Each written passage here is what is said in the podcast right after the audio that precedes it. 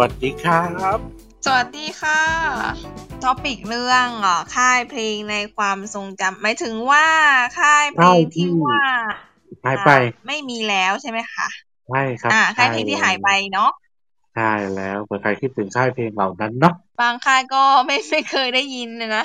เคยได้ยินบ้างอะไม่ได้ยินบ้างอะไรเงี้ยอ่าสวัสดีคุณหมีด้วยนะครับ สวัสดีครับ ครับ สวัสดีครับ เดี๋ยววันนี้เราจะพูดถึงประเด็นค่ายเพลงที่หายไปที่อยู่ในความทรงจำนะครับ ผมที่เกิดในวันเมื่อสัปดาห์ที่แล้วอะครับ ครับ เจลดีครับ อ้าวสวัสดีค่ะ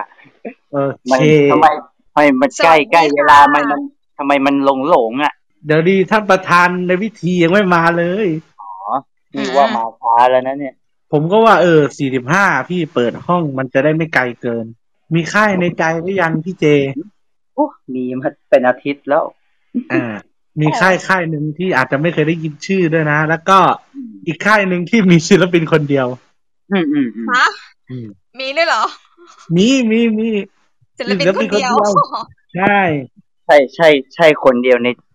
จากที่บอก เอ้ยจากที่จะพูดหรือเปล่า คนเดียวเป็นผู้ชายพี่ออกออกปีสามสองใช่ป่ะซีหนึ่งซีหนึ่ง อ๋องั้นไม่ใช่ละอ๋ออ๋อเรารู้แล้วรู้แล้วรู้แล้วอ๋ออ๋อรู้รู้รู้จริงอจริงดีตอดีตอดีตเคยอยู่ค่ายใหญ่ รู้แค่เนี้ยกับเรียนท่านประธานที่เคารพด้วยนะครับอ้าวมาแล้วมาแล้ว มาแล้ว มาแล้วนะคะทุกคนสวัสดีสวัสดีฮะ กิฟสัน เอามาแล้วอันนั่นโอ้รุ่นรุ่นไหนคะพี่พี่เจรุ่นไหนคะไอดอลเขาใช้รุ่นอะไรล่ะครับอ๋อไอดอลใช้รุ่นอะไรเราก็ใช้รุ่นนั้นแหละ ค่าตัวเท่าไหร่พี่ ไม่บอก เอาไว้ดูอันแหละแล้วกันอะเอาเป็นเดี๋ยวนะเอาเป็นทำไมว่าไม่ใช้รุ่นคะเอ่อเลนเลนพอคลาสสิกโอ้อ๋อเอ้ยเดี๋ยวนะ พี่เลนพอคลาสสิกตัวสีทองอะค่ะพี่พี่เจโกท็อปนึมั้กงถึงว่าพี่พี่สีทองป้อมใช้ตัวนี้ด้วยใช่ไหมคะพี่หึตัวสีทอง อ๋อมีอ๋อมีมีมีไว้อันมีนี้ไว้อันนี้ไว้เมษาดีกว่าพี่ อันนี้ไว้เมษาดีกว่าอะฮะ แล้วมีตัวหนึ่งตัวสีแดงอะ ขึ้นด้วยตัวอีอะ พี่เจ Gibson อะ Epiphone Epiphone อะไร Epiphone อะ Epiphone โฟนรุ่นของบริษัทหรือเปล่าน้องน้องกิฟสัน EP Phone ไม่ไม่ไม่ตัวกีกีตาร์ Gibson ยี่ห้อ Gibson นี่แหละ แต่ว่าตัวตัวสีแดงอะ ที่ว่าตัวใหญ่ๆอะ EF สามสามห้าป่ะ EF อ่า EF อ่าใช่ใช่ใช่เออ๋อสามสามห้าที่มันจะเป็นเจาะรูแล้วเป็นตัว F hole นะฮะ ตัว thinline มี thinline แพงนั่นน่ะ โอ้ย อันนั้นเป็นแสน อันนั้นอาจารย์ตุ้มวีระใช้ตอนวงมิติอะตอนบ้าออกปากแกใช้โซโล่อ๋อที่ตัวใหญ่ๆนะสีแดงตัวใหญ่ๆอ๋อไม่ผมไม่เคยมีวาสนามี Gibson นะฮะมีอยู่เคยมีอยู่แค่ครั้งเดียวก็คือรุ่นธรรมดา basicเลย U2 ครับที่ดอนผีบินถืออยู่อะฮะถ้าถ้าอืมถ้าแบบลุงอิดชุดสามเวลาก็ลูเซียวอะนั่นแหละตรงเนี้ยแหละบีบีอ่าลูเซียว ที่เป็นกิฟสันที่มีคันโยกแบบฟอยล์รถแล้วก็มียี่สิบสี่อ๋เฟอสมีฮัมซิงฮัมอะเอ้ยฮัมซิงซิงนะครับ รุ่น U2 อะครับชื่อรุ่น U2 อ๋อตัวถ้าไปดูปกของวงดอนผีบินนะฮะมือกีตาร์อืมเขาใช้รุ่นนั้นนะแต่ตอนนี้ก็ขายไปแล้ว ไม่อยู่แล้แล้ววอ่ารู้หรือยังว่า top 5ที่จะจัดเป็นอัลบั้มนะฮะอัลบั้มใช่ไหมใช่ครับอ๋อไม่เป็นเอาไรไม่เอาไม่ใช่เหรอฮะอัลบั้มอัลบั้มที่เป็นค่ายอ๋อเพลงที่ชื่นชอบอะไรอย่างเงี้ยว่าว่าอัลบั้มแล้วที่ออกศิลปินอัลบั้มอะไรอย่างเงี้ย เออ นั่นสิผมว่าถ้าเป็นค่ายผมว่าถ้าหาโลโก้ยากนะจริงด้วยจริงด้วย ยากครับดิครับ ไปเอาค่ายลึกขึ้นมาหาไม่เจอหรอกแต่มีอยู่แล้ว มีเสร็จไปแล้วมีค่ายที่คาดไม่ถึงเยอะไอ้ค่ายศิลปินคนเดียวมีในหัวละสองค่าย แต่ค่ายที่ไม่ขอไม่ไม่ไม่เอานี่ค่ายออนป้าอามิโกไม่เอานะ อันนั้นมันบริษัทจัดจำหน่ายที่อ๋อไม่ไม่ไม่ไม่เอานะไม่ใช่นะไม่มันเป็นใช่มันใช่เป็นสิ่ง MDA นี้ไม่เอาใช่ไหมคะไม่เอาไม่หรอกมันเป็นสิ่งที่น่าจะต้องมีคนเข้าใจผิดกันอยู่แล้วแหละ ว่าไอ้ใช่ไอ้ใช่ที่เนี่ยมันคือค่ายค่ายออนป้าค่ายอาเบเอ็นโก้ค่ายลิโก้ค่ายอามิโกอย่างเงี้ยโลต้าอะไรเงี้ยนะฮะ อืมนั่นแหละ ในวัยเด็กเราจะต้องเข้าใจอย่างนั้น เอาง่ายคือเข้าใจว่ามีสามค่ายคือคีตา นิติทัศน์ RS อันนั้นน่ะที่ที่แบบเห็นปั๊บแรกแล้วรู้เลยอ๋อเนี่ยค่ายใช่ใช่เนี่ยตอนเด็กๆอะหนูเข้าใจว่าอะไรค่ายค่าย MGA ไม่มีเข้าใจผิดเลยคนหนึงคือหนูนี่แหละ อ่า พอโตขึ้นอ๋อแกมันคือค่ายแกรมมี่อ๋อถ้าถ้าไม่ MGA เห็นก็ปกคือในถ้าไม่อ่านปกในก็ไม่รู้หรือว่าไม่เห็นในทีวีว่าแกมมี่ NGA จัดจำหน่ายอ่าก็ไม่รู้อ่าใช่เนี่ยแต่รู้ตอนหตลังอนนั้นแหละตอนโตอะนะอะสวัสดีตอนหลังพี่ก็ออฟมีด้วย MGA ครั Record บไงฮะฮัลโหลครับ สวัสดีครับทุกท่านรองประธานมาแล้วครับรองประธาน คุณไปเอาใบเสร็จมาแล้วใช่ไหมใช่ไปเอาใบเสร็จมาแล้วอ๋ออ๋ออ๋ออ๋อเออเออไปว่าคุณขับรถมาใช่ใช่ใช่ลืมลืมปกติใช้แต่รถสาธารณะอะไรลืมอ๋ออ๋อวันนั้นลืมครับต้องเอาใบเสร็จนี่หว่ามันจะได้ไปเอาไปเอาไปเอาที่ไหนเชียงเชียงเชียงใหม่หรือบ้านโป่งไปเอาที่ไหนดีอะฮะ เอ้าก็ไปตามร้านต่างๆไงอ๋อแมคโดนัลอะไรก็ไปกินสิเอออ่าอยากอยากไปกินในเนี่ย โตเกียวอะโตเกียวไปไม่ได้มันเขาไม่ให้เขาไม่ให้ออกนอกประเทศไม่ใช่เหรอไอ้นี่ไงไอ้เมื่อเมื่อวานเมื่อวานไม่ได้แวะไปเหรอเซนทรัลเวิลด์อะไม่ไป วันนี้ผมมีสัมภาษณ์ไงคุณผมเลยไม่ได้ไปเมื่อวาน โอ้หรือว่าไปรับดิบไปอีกรุ่นเอ๊ะสามเพียงถามนิดนึงฮะถ้าเป็นค่ายแนวลูกทุ่งนี่เราพูดไหมฮะหรือว่าเว้น เอาดิก็เดี๋ถืยวอก่อว่าน เป็นค่ายแล้วเพราะอันนี้เราไม่จำกัดแนวนะ เราไม่จำกัดอ๋อนี่ไม่แนได้วนะแนว ถามท่านประธานนะท่านประธานว่าไงครับ มันเป็นเพราะด้วยความที่มันสโคปมันกว้างด้วยอะมันก็ตอบยากเหมือนกันแฮะ เอาแค่ที่ว่ายุค 80 90 ดีกว่าครับใช่ เพราะว่าเพราะว่าส่วนใหญ่เราก็จะ เน้นในสโคปในช่วงยุค 80 90 กันอืมฮะฮะผมคงไม่ย้อนไปถึงห้องกรุงไทยหรือว่าห้างแผ่นเสียงนะมันเก่าไปฮะหรือ PGM ไง PGM โอ้อ๋อเขาเคยเรียกว่าหยาดนภาลัย Record ด้วยนะพี่อยู่ช่วงนึงไม่ต้องหรอกใครๆก็เข้าใจอย่างนั้นแหละว่าหยาดนภาลัยก็คือตาสมมาตรพาหิรันจำได้พายเรือพายเรือพายเรือตั้งแต่อยู่อนุบาลจนจบป .6 แล้วอะก็ยังพายเรืออยู่จนค่าย PGM ทุกตัว ตอนตอนดู EP นี้ก็ เมื่อกี้เข้าใจว่า เอ๊ะ หรือว่ารวมรวมค่าย Craftsman Record ไม่ไม่ใช่ ไม่ไม่เกี่ยวนะที่สองพันไม่ไม่นับไม่นับเนาะอืมและใช่แล้วก็มีคนคิดว่าอามิโกเป็นค่ายเพลงจริงด้วยพี่เดวิจิมันเขียน อืมมันก็ต้องแน่นอนอยู่แล้วเขาคิดอย่างนั้นอะสวัสดีคุณวิชาญด้วยนะครับ สวัสดีครับ สวัสดีครับ อันนี้เอาทุกค่ายเลยใช่ไหมครับใช่ไหมครับ ครับตอนในความทรงจำอะครับผมแล้วพี่เจแล้วแล้วออฟฟิเชียลก็ยอมลงวงเฟรมสักทีเนาะเออเออใช่ใช่ใช่ เหลือไอ้ตัวยุ่งนั้นเหรอเดี๋ยวก็ล้มเดี๋ยวเขาก็ล้มแต่ได้ข่าวว่าเดี๋ยวพวกอาโด่งธานินพ่อนกก็ลงเฮ้ยแต่ระบบต่างๆ มันยังไม่มาเลยไม่ใช่เหรอ ผมนี่นั่ง search ทุกวันเลยเนี่ยเอ่อของพี่โดงอะครับ Deezer มีนานแล้วครับพี่แต่ว่าคนไม่ค่อยได้โหลดใช่สวัสดีท่านในห้างด้วยนะครับอ้าวสวัสดีครับเข้าเข้าเข้าเข้าเรื่องเลยครับสามทุ่มมาแล้วสามทุ่มนี่คือท่านประธานครับ อะแทนแทนแทน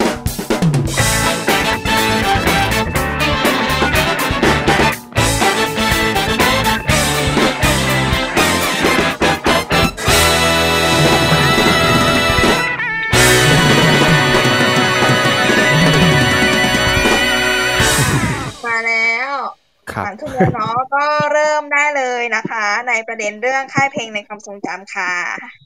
ก็สามทุ่มวันนี้เช่นเคยนะครับ ก็กลับมาอีกครั้งกับขับเฮาสองฮิตในค่ำคืนวันนี้เช่นเคย เพราะว่าจริงๆ ก็ถ้าจะพูดถึงในในช่วงที่ผ่านมา 80 90 นี้ก็ถือว่าเป็นยุคหนึ่งที่สีสันของวงการดนตรีนั้นมีความคึกคักมากเป็นพิเศษอย่างหนึ่ง ก็นอกเหนือจากการเปลี่ยนผ่านจากยุคยุคของลูกกรุงอะไรอย่างเงี้ยนะครับ แล้วก็เข้ามาสู่การเป็น วงดนตรีสตริงคอมโบเกิดขึ้น แล้วสิ่งที่ตามมาในช่วงยุค 80 ก็คือกฎหมาย กฎหมายที่มีการคุ้มครองในเรื่องของลิขสิทธิ์เพลงทำให้สิ่งต่างๆเกิดขึ้นทำให้มีค่ายเพลงใหม่ๆ หลาย ๆ ค่ายที่เกิดขึ้นมาตามมาในช่วงเวลานั้นนะครับ ประมาณช่วงกลางยุค 80 เป็นต้นมาแต่ว่าในสิ่งใดนี้เราก็จะมาพูดคุยกันในในเรื่องราวของค่ายเพลงไทยในช่วงความทรงจำโดยโดยเราจะ scope ในช่วงประมาณช่วง 80 90 ซึ่งก็ถือว่าเป็นค่ายเพลงหนึ่งที่ ถือว่ามีการผลิตงานแล้วก็สร้างสรรค์สิ่งใหม่ ๆ ให้กับวงการเพลงไทยในช่วงยุคนั้นนะครับ วันนี้เราก็เลยมาพูดคุยกันใน Clubhouse Song Hit เช่นเคยนะครับ ก่อนอื่นแล้วให้คุณนัทเสริมก่อนสักเล็กๆน้อยๆกันหน่อยละกันสวัสดีพี่เบิร์ดนะครับ จ้า สวัสดีจ้า เออ ยังไม่ได้ร้องเพลงพี่เบิร์ดเลยแหมท้องฟ้าวันนี้เงียบเหงา อ้าวนั่นเบิร์ดกับฮาร์ดนี่ เฮ้ยชงเองเว้ยชงเองเว้ยเอาผมด้วยเลยครับผมด้วยเลยครับโอเค เดี๋ยวจริง ๆ เผื่อท่านที่มาฟังพอดแคสต์หรือฟังย้อนหลังในกับใน Clubhouse นะฮะ ต้องแจ้งก่อนว่า ถ้าเกิดบางท่านฟังแล้ว เออมีมีเสียงเอโคฮะมีเสียงเอโคครับ โอเคครับ ก็ต้องแจ้งก่อนนิดนึงว่า ถ้าเกิดท่านฟังไปแล้วท่านเอะใจว่าทำไมไม่มีแกรมมี่ RS คีตา หรือนิติทัศน์สี่ค่ายนี้เราเล่าไปหมดแล้วนะครับ ในรายการของเรานะครับ แล้วก็จริง ๆ คือเนี่ยจะมีค่ายหนึ่งที่เราเคยเล่าไปแล้ว แต่ว่าอันนั้นเป็นเทปทดลองออกอากาศเลยนะครับ เราก็จะมารีรันตรงนั้นอีกครั้งหนึ่งแล้วก็แต่ละค่ายที่เราจะพูดถึงในวันเนี้ยก็คือจะเล่าคล้ายๆกันก็คือจะเน้นไปเรื่องประวัติค่าย ตามมาด้วยอัลบั้มดัง ๆ ของค่าย กิจกรรมต่างๆ การโปรโมทไปจนถึงเหตุผลว่าทำไมค่ายถึงเลิก แล้วก็ทุกวันนี้หาฟังได้ที่ไหนอะไรประมาณเนี้ยครับ จะได้เป็นเหมือนความรู้อะไรประมาณนี้ด้วยเพราะว่าหลาย ๆ ค่ายก็ไม่มีใน Google นะฮะ เราคงจะหยิบยกกันพูดคุยอ่าในในแง่ของช่วงที่มันผ่านมาอย่างเงี้ยเราก็จะเป็นค่ายใหญ่ๆสักส่วนใหญ่หรือค่ายที่เราเคยพูดคุยกันไปบ้างแล้วอยู่พักหนึ่งอย่าง Grammy Entertainment ซึ่งเวลาต่อมาคือ GMM Grammy มี RS ก็พูดคุยทั้งฝั่งร็อกแล้วก็ ฝั่งป๊อปนี่ไม่แน่ใจจำไม่ได้แล้ว แต่ว่าก็จะมีพูดคุยในเรื่องราวของนิติทัศน์ด้วย คีตาไปแล้วด้วยอะไรอย่างเงี้ยวันนี้เลยพอมีคน request มาว่าเอ้ยไหนๆก็ไหนๆถ้าคุณพูดคุยในเรื่องของค่ายเพลงก็หยิบยกในเรื่องราวของค่ายเพลงอื่นๆกันบ้างสิที่เราอาจจะไม่ได้หยิบยกพูดคุยกันในในในนอกเหนือจากค่ายหลัก ๆ อะไรอย่างเงี้ยนะครับ เริ่มกันที่ค่ายเพลงในในช่วง8ยุค80ก่อนว่า ค่ายเพลงค่ายไหนที่เราพอจะหยิบยกพูดคุยกันได้บ้าง สำหรับผมนะฮะอโซนาครับอโซนาจริงๆ เป็นค่ายเพลงที่จุดเริ่มต้นคล้ายๆกับค่ายเพลงเอ้ยค่ายเพลงไทยบางค่ายในยุคก่อนก็คือ เริ่มต้นไม่ได้มาจากการทำเพลงไทยก่อนเลยก็คือจะเริ่มต้นอันนี้เราพูดกันแบบตรงไปตรงมาในเชิงวิชาการนะครับ ก็คือเริ่มต้นจากการทำเทปเพลงฝรั่งที่ไม่ได้ถูกต้องตามลิขสิทธิ์เราใช้คำนี้ดีกว่านะฮะก็คือทำเทปผีเพลงฝรั่งนั่นแหละ ก็จะออกมา เพลงฝรั่งช่วงประมาณปลายยุค 70s ประมาณนั้นบางทีก็เอาเพลงเอลวิสมารวมเป็นเพลงอัลบั้มรวมเพลงก็มีแล้วก็ข้างล่างก็จะเขียนโลโก้อโซนาตัวใหญ่คาดสีดำเอาไว้นะครับประมาณนี้แล้วก็พอมาถึงช่วงประมาณปี 2522 ถึง 2523 ประมาณนี้อโซนาก็เริ่มเข้ามาเป็นผู้เล่นในตลาดเพลงไทยนะครับ แล้วก็ศิลปินยุคแรกๆของอโซนาครับก็จะเป็น Grand X ที่หลายคนรู้จักกันนะครับ จนทั้งถึงประมาณปี 2524 ที่ เกิดเรื่องเกิดราวกัน ซึ่งเราก็เล่าในเทป Grand X ไปแล้ว แล้วก็จะเป็นพวกกลุ่มศิลปินลูกกรุง รู้สึกจะมีคุณวาสนาสิทธิเวชก็เคยออกอัลบั้มกับค่ายนี้คุณภัยจิตใช่อักษรนรงค์หรืออะไรประมาณนี้ แล้วก็ในส่วนของสายสตริงก็จะมี President สาวบางโพฮะก็ออกกับค่ายนี้เหมือนกัน แล้วก็ศิลปินที่ดังที่สุดของอโซนาคือคุณพุ่มพวงดวงจันทร์นะครับ แล้วก็คุณสิรินทรานิรยากรช่วงประมาณปี 2526น่าจะประมาณนี้นะครับ ถ้าเกิดท่านผู้ฟังท่านใดมีข้อมูลก็แจ้งมาได้นะครับ แล้วก็ IL มี IL ยอดรักด้วยครับสามสิบยังแจ๋วแล้วก็อืมไหนมาเทียรี่กับไพจิตอักเอษอรนารีมณ์ด้วย นารีด้วย กุ้งกิติคุณ กุ้งกิติคุณคุณกิติคุณครับ ผมใช่แล้วก็ค่ายก็ดำเนินมาเรื่อยๆ จนถึง คือตอนแรกก็มีสตริงมีอะไรผสมอยู่ แต่ว่าช่วงประมาณหลังๆ ปี 2526 27 ขึ้นไปก็จะเน้นไปที่เพื่อชีวิตกับลูกทุ่งเป็นหลักแล้ว แล้วก็อย่างที่ทราบกันก็คือตลาดลูกทุ่งตลาดอะไรประมาณนั้นแข่งขันกันค่อนข้างสูง คุณพุ่มพวงก็ย้ายไปสังกัดอื่นไปอะไรประมาณนี้ด้วยทำให้ค่ายเหมือนเข้าใจว่าน่าเรื่องเหตุผลทางธุรกิจด้วยเรื่องไม่สามารถสู้กับค่ายอื่นได้แล้วก็ปิดตัวลงไปน่าจะประมาณปี 2530 ต้นต้นๆประมาณนั้น แล้วก็ลิขสิทธิ์เพลงอะครับทุกวันนี้ก็อยู่กับห้างแผ่นเสียงกรุงไทยฮะอาโซนาอ๋อเดี๋มียวๆศิลปินดัง ๆ อีกคนหนึ่งด้วยครับ คือวงสองวัยฮะถูกต้องอ่าถูกต้องใช่ก็เลยเที่ยวเขาดิน มีวงที่ว่าก่อนจะเป็นวงชายด้วยครับผมฮาร์โมนีเออฮาร์โมนีปีสองเก้าแต่รู้สึกว่าอาโซนาเหมือนจะยังออกผลงานในยุค90อยู่นะ มีครับเจอ้วนวารุณอย่างเงี้ยกอดฉันเนี่ยอ่าอืม แล้วก็หมึกคาราบาวเทพนี่นับไหมครับคาราบาวนับครับนับแต่ด้วยด้วยคาราด้วยบาวนับอยู่แล้วจัฮะดด้วยอัลบั้มตอนอัลบั้มวันนี้พก จนถึงอัลบั้มทอทหารอดทนฮะใช่แล้วครับ แล้วก็บันทึกการแสดงสดอีกหนึ่งตลับ นั่นแหละอืมสามชุดประมาณสามชุด สัญญาเห็นเคยลุงแอสสัมภาษณ์บอกประมาณเนี้ยแหละเป็นสัญญากันสามชุดเนี่ยแหละแล้วเขาก็ไม่ค่อยเอื้อมหน่วยเกี่ยวกับห้องอัดก็เลยต้องจบยุคคล้ายๆถ้าผมจำไม่ผิดก็มีเทียรี่ มีนับเป้าแล้วก็อ่าสามคนนะฮะจากคาราบาวไปออก ขอเดี่ยวด้วยคนมั้งฮะอ๋อขอเดียวนั้นนอกใครนั้นเทียเทียฮะอ๋อนั่นเป็นครีเอเทียใช่ไหมจากครับค่าย Galaxy ครับนั้นอ๋อครับ Galaxy กาแล็กฮะซี่เออกาแล็กซี่ค่ายเดียวกับลุงเล็กอะดนตรีที่มีวิญญาณ อ๋อแต่ลืมไปว่าที่พี่ที่บอกเรื่องลุงเป้าอาจารย์ธนิตนั่นก็เขาก็เคยเป็นหนึ่งในนักดนตรีประจำห้องอัดอัโทนาด้วย ใช่ครับลุงคาราบาว เอาง่าย เพลงที่ได้ยินพวกลูกทุ่งลูกกรุงสตริงอะไรในยุคอัโทนาเนี่ยแหละ ฝีมือของปรมาจารย์เนี่ยอัดเสียง อย่างเช่นเพลงจะขอก็รีบขออย่างเงี้ยไปฟังเสียงแซกอะเสียงแซกนั่นอืมคือเสียงอาจารย์ธนิตเป่านะ มายุคแปดศูนย์ต่อเลยไหมฮะอีกสักค่ายหนึ่งเสียงทองเสียงทอง เนี่ยอืม ขอเสียงทอง เป็นเป็นข้อค่ายที่เวลานึกถึงอโซนาจะต้องนึกถึงค่ายนี้ เพราะว่าสายลูกกรุงเหมือนกัน ซึ่งผมก็ไปเจอประวัติค่ายมาหน่อยนึง แต่ว่า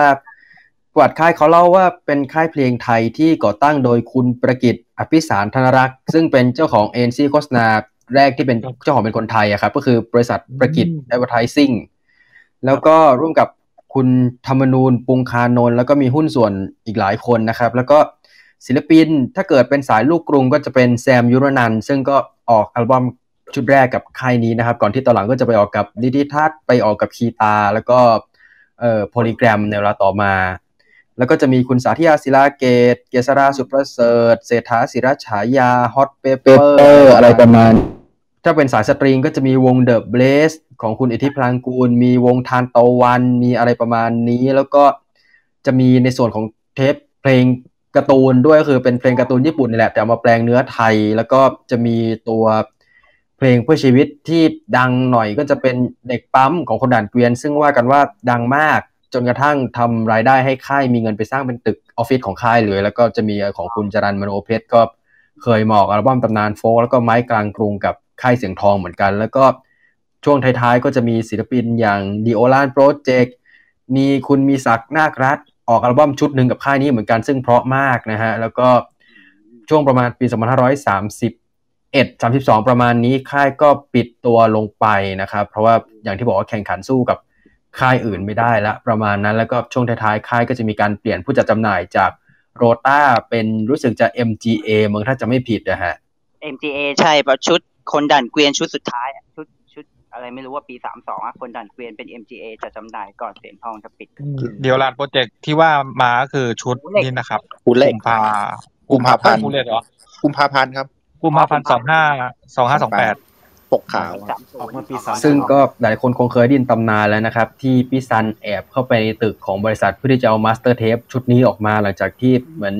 ถ้าจะไม่ผิดเหมือนแกทราบนะฮะว่าค่ายจะปิดตัวลงลงแล้วก็ master อาจจะสูญหายแกก็เลยแอบเข้าไปในออฟฟิศของเสียงทองตอนนั้นแล้วก็เอา master ออกมาฮะปีนตึกอะครับพี่ซันปีนตึกโอ้โหอ๋อใช่อ๋อและลืมบอกอีกอย่างนอกจาก Azona มีห้องอัดเป็นของตัวเอง เสียงทองก็มีห้องอัดเป็นของตัวเองด้วย ห้องอัด GS ครับ ที่นั่นก็มีคุณเดี๋ยวนะประจำก็คือคุณโยธินทิพงษ์ชูสิทธิ์แล้วก็คุณอุกฤษฏ์ พลางกูลอุกฤษฏ์ เดี๋ยวที่เดี๋ยวที่ผมก็เคยขอไปช่วยงานบ้างครับ ผมขอย้อนไปไกลนิดนึงแล้วพีคอกละฮะ อืมมันผลิตเทปเม็ดอย่างเดียวไม่ใช่เหรอ เหมือนจะจำหพี่น่ายเขาศิลจะมีปินคาอะราไรบาวชุดแรกๆด้วยครับ ก็ใช่ครับที่เมากับชุดเอ่อแรกแป้ไขขวดแป้ขายขวด แล้วก็เขาก็ตั้งหน่วยงานอันหนึงค่ายที่ว่าเวฟขึ้นมา ไม่แน่ใจว่าแฮมเมอร์นี่อยู่ในพีคอกด้วยหรือเปล่า อยู่ครับแฮมเมอร์อยู่ครับผมพี่คอกตามอัลบั้มแรกฮะก็เหมือนกับว่าครับอารมณ์มันว่าทำมาแล้ว แล้วก็ไปขายสิทธิ์ขาดกับทาง Peacock ห้างแผ่นเสียงนะครับ อะไรพวกนั้นนะกับบริษัทจำหน่ายครับระบบจะเป็นอย่างนั้นยุคนั้นครับอืมแล้วก็ของสำหรับ Wave ตะกี้เสริมนิดนึงของพี่ท็อปก็คือ จะเป็นเหมือนคล้ายๆ เหมือนจะจำหน่ายเพลง แต่ว่าจะไม่ใช่แบบ Peacock มันจะเน้นไปที่เหมือนแบบเอออาจจะเป็นเพลงแบบตลาดแบบลูกทุ่งเพื่อชีวิตอะไรประมาณนั้น ถ้าเกิดเป็น Wave ก็จะเป็นเหมือนกลุ่มของงานของกลุ่ม Butterfly หรือว่างานของอัลบั้มเดี่ยวของคุณบ่นประมาณเนี้ยครับ ถ้าเกิดใครมีอัลบั้มชุดแรกของคุณบ่นได้ก็จะเห็นโฆษณาคือข้างในมีแต่พีคอกทั้งนั้นเลยนะฮะที่เป็นสปอนเซอร์ชุดนี้อีซึ่งชุดบทเพลงก็ออกกับเวฟฮะใช่ใช่อืมขึ้นด้วยครับคีตากวีด้วยคีตากวีพี่ตะกวีพี่เต๋อชุดแรกคุณคุณจะเป็นเวฟนะเออใช่ครับเวฟ พี่เต๋อเวฟชุดครับแล้วก็อัลบั้มวงฟองน้ำด้วยฮะ จุดนั้นที่ออกกับเวฟแล้วก็เวฟก็ที่ทราบก็คือเวฟกับพีคอกก็ค่อยๆ หายไปในช่วงประมาณปลายทศวรรษที่ 80 จากเรื่องของอืมกฎหมายลิขสิทธิ์เพลงฝรั่งเรื่องอะไรประมาณนี้ด้วยครับ ที่อาจจะส่งผลต่อรายได้ของพีคอกกลางตรงนี้ แล้วก็เสียงทองตะกี้เดี๋ยวขอย้อนกลับไปเสียงทองก่อนนะฮะ เสียงทองจริงๆตะกี้ก็คือเหมือนยังตกค้างกันอยู่ว่าถ้าเกิดท่านจะหาฟังเพลงของค่ายนี้ไปหาฟังได้ที่ไหนก็คือ จะมีของบางคนอย่างที่บอกไปแล้ว เช่นเคสของโอลานนะครับ ที่ได้ลิขสิทธิ์กลับมาอยู่กับทางไมสโตนของพี่ซัน แล้วก็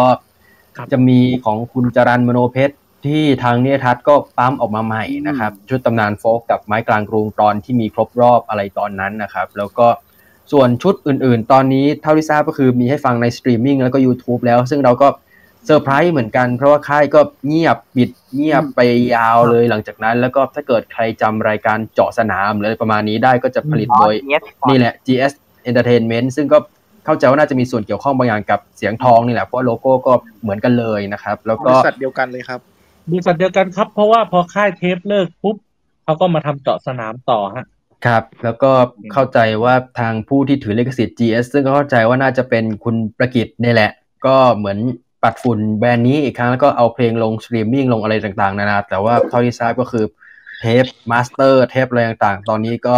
ไม่ได้อยู่แล้วนะฮะ เท่าที่ทราบจนถึงทุกวันนี้ครับ จะมีแค่โอฬารเท่านั้นที่มีแบบ master ที่เป็นเทป reel จากตอนนั้นอยู่ เหตุที่เป็นอย่างนั้นก็เพราะว่าตอนวันที่เลิกค่ายครับ พี่ใหญ่นัทสารคนที่เคยเป็นพนักงานในบริษัทของ เสียงทองครับ แล้วก็เขาก็เป็น friend ใน Facebook กับผมด้วย เขาเอาภาพวันที่รื้อรื้อห้องอัดนะครับอ๋อมันมาโชว์ คือครับแบบว่าโอ้โหแหลกลาญมาก แล้วเขาพี่ใหญ่บอกว่า มี master บางชุดอะ ถูกถูกไปเลหลังขาย หรือว่าโละทิ้งในกองนั้นนะด้วย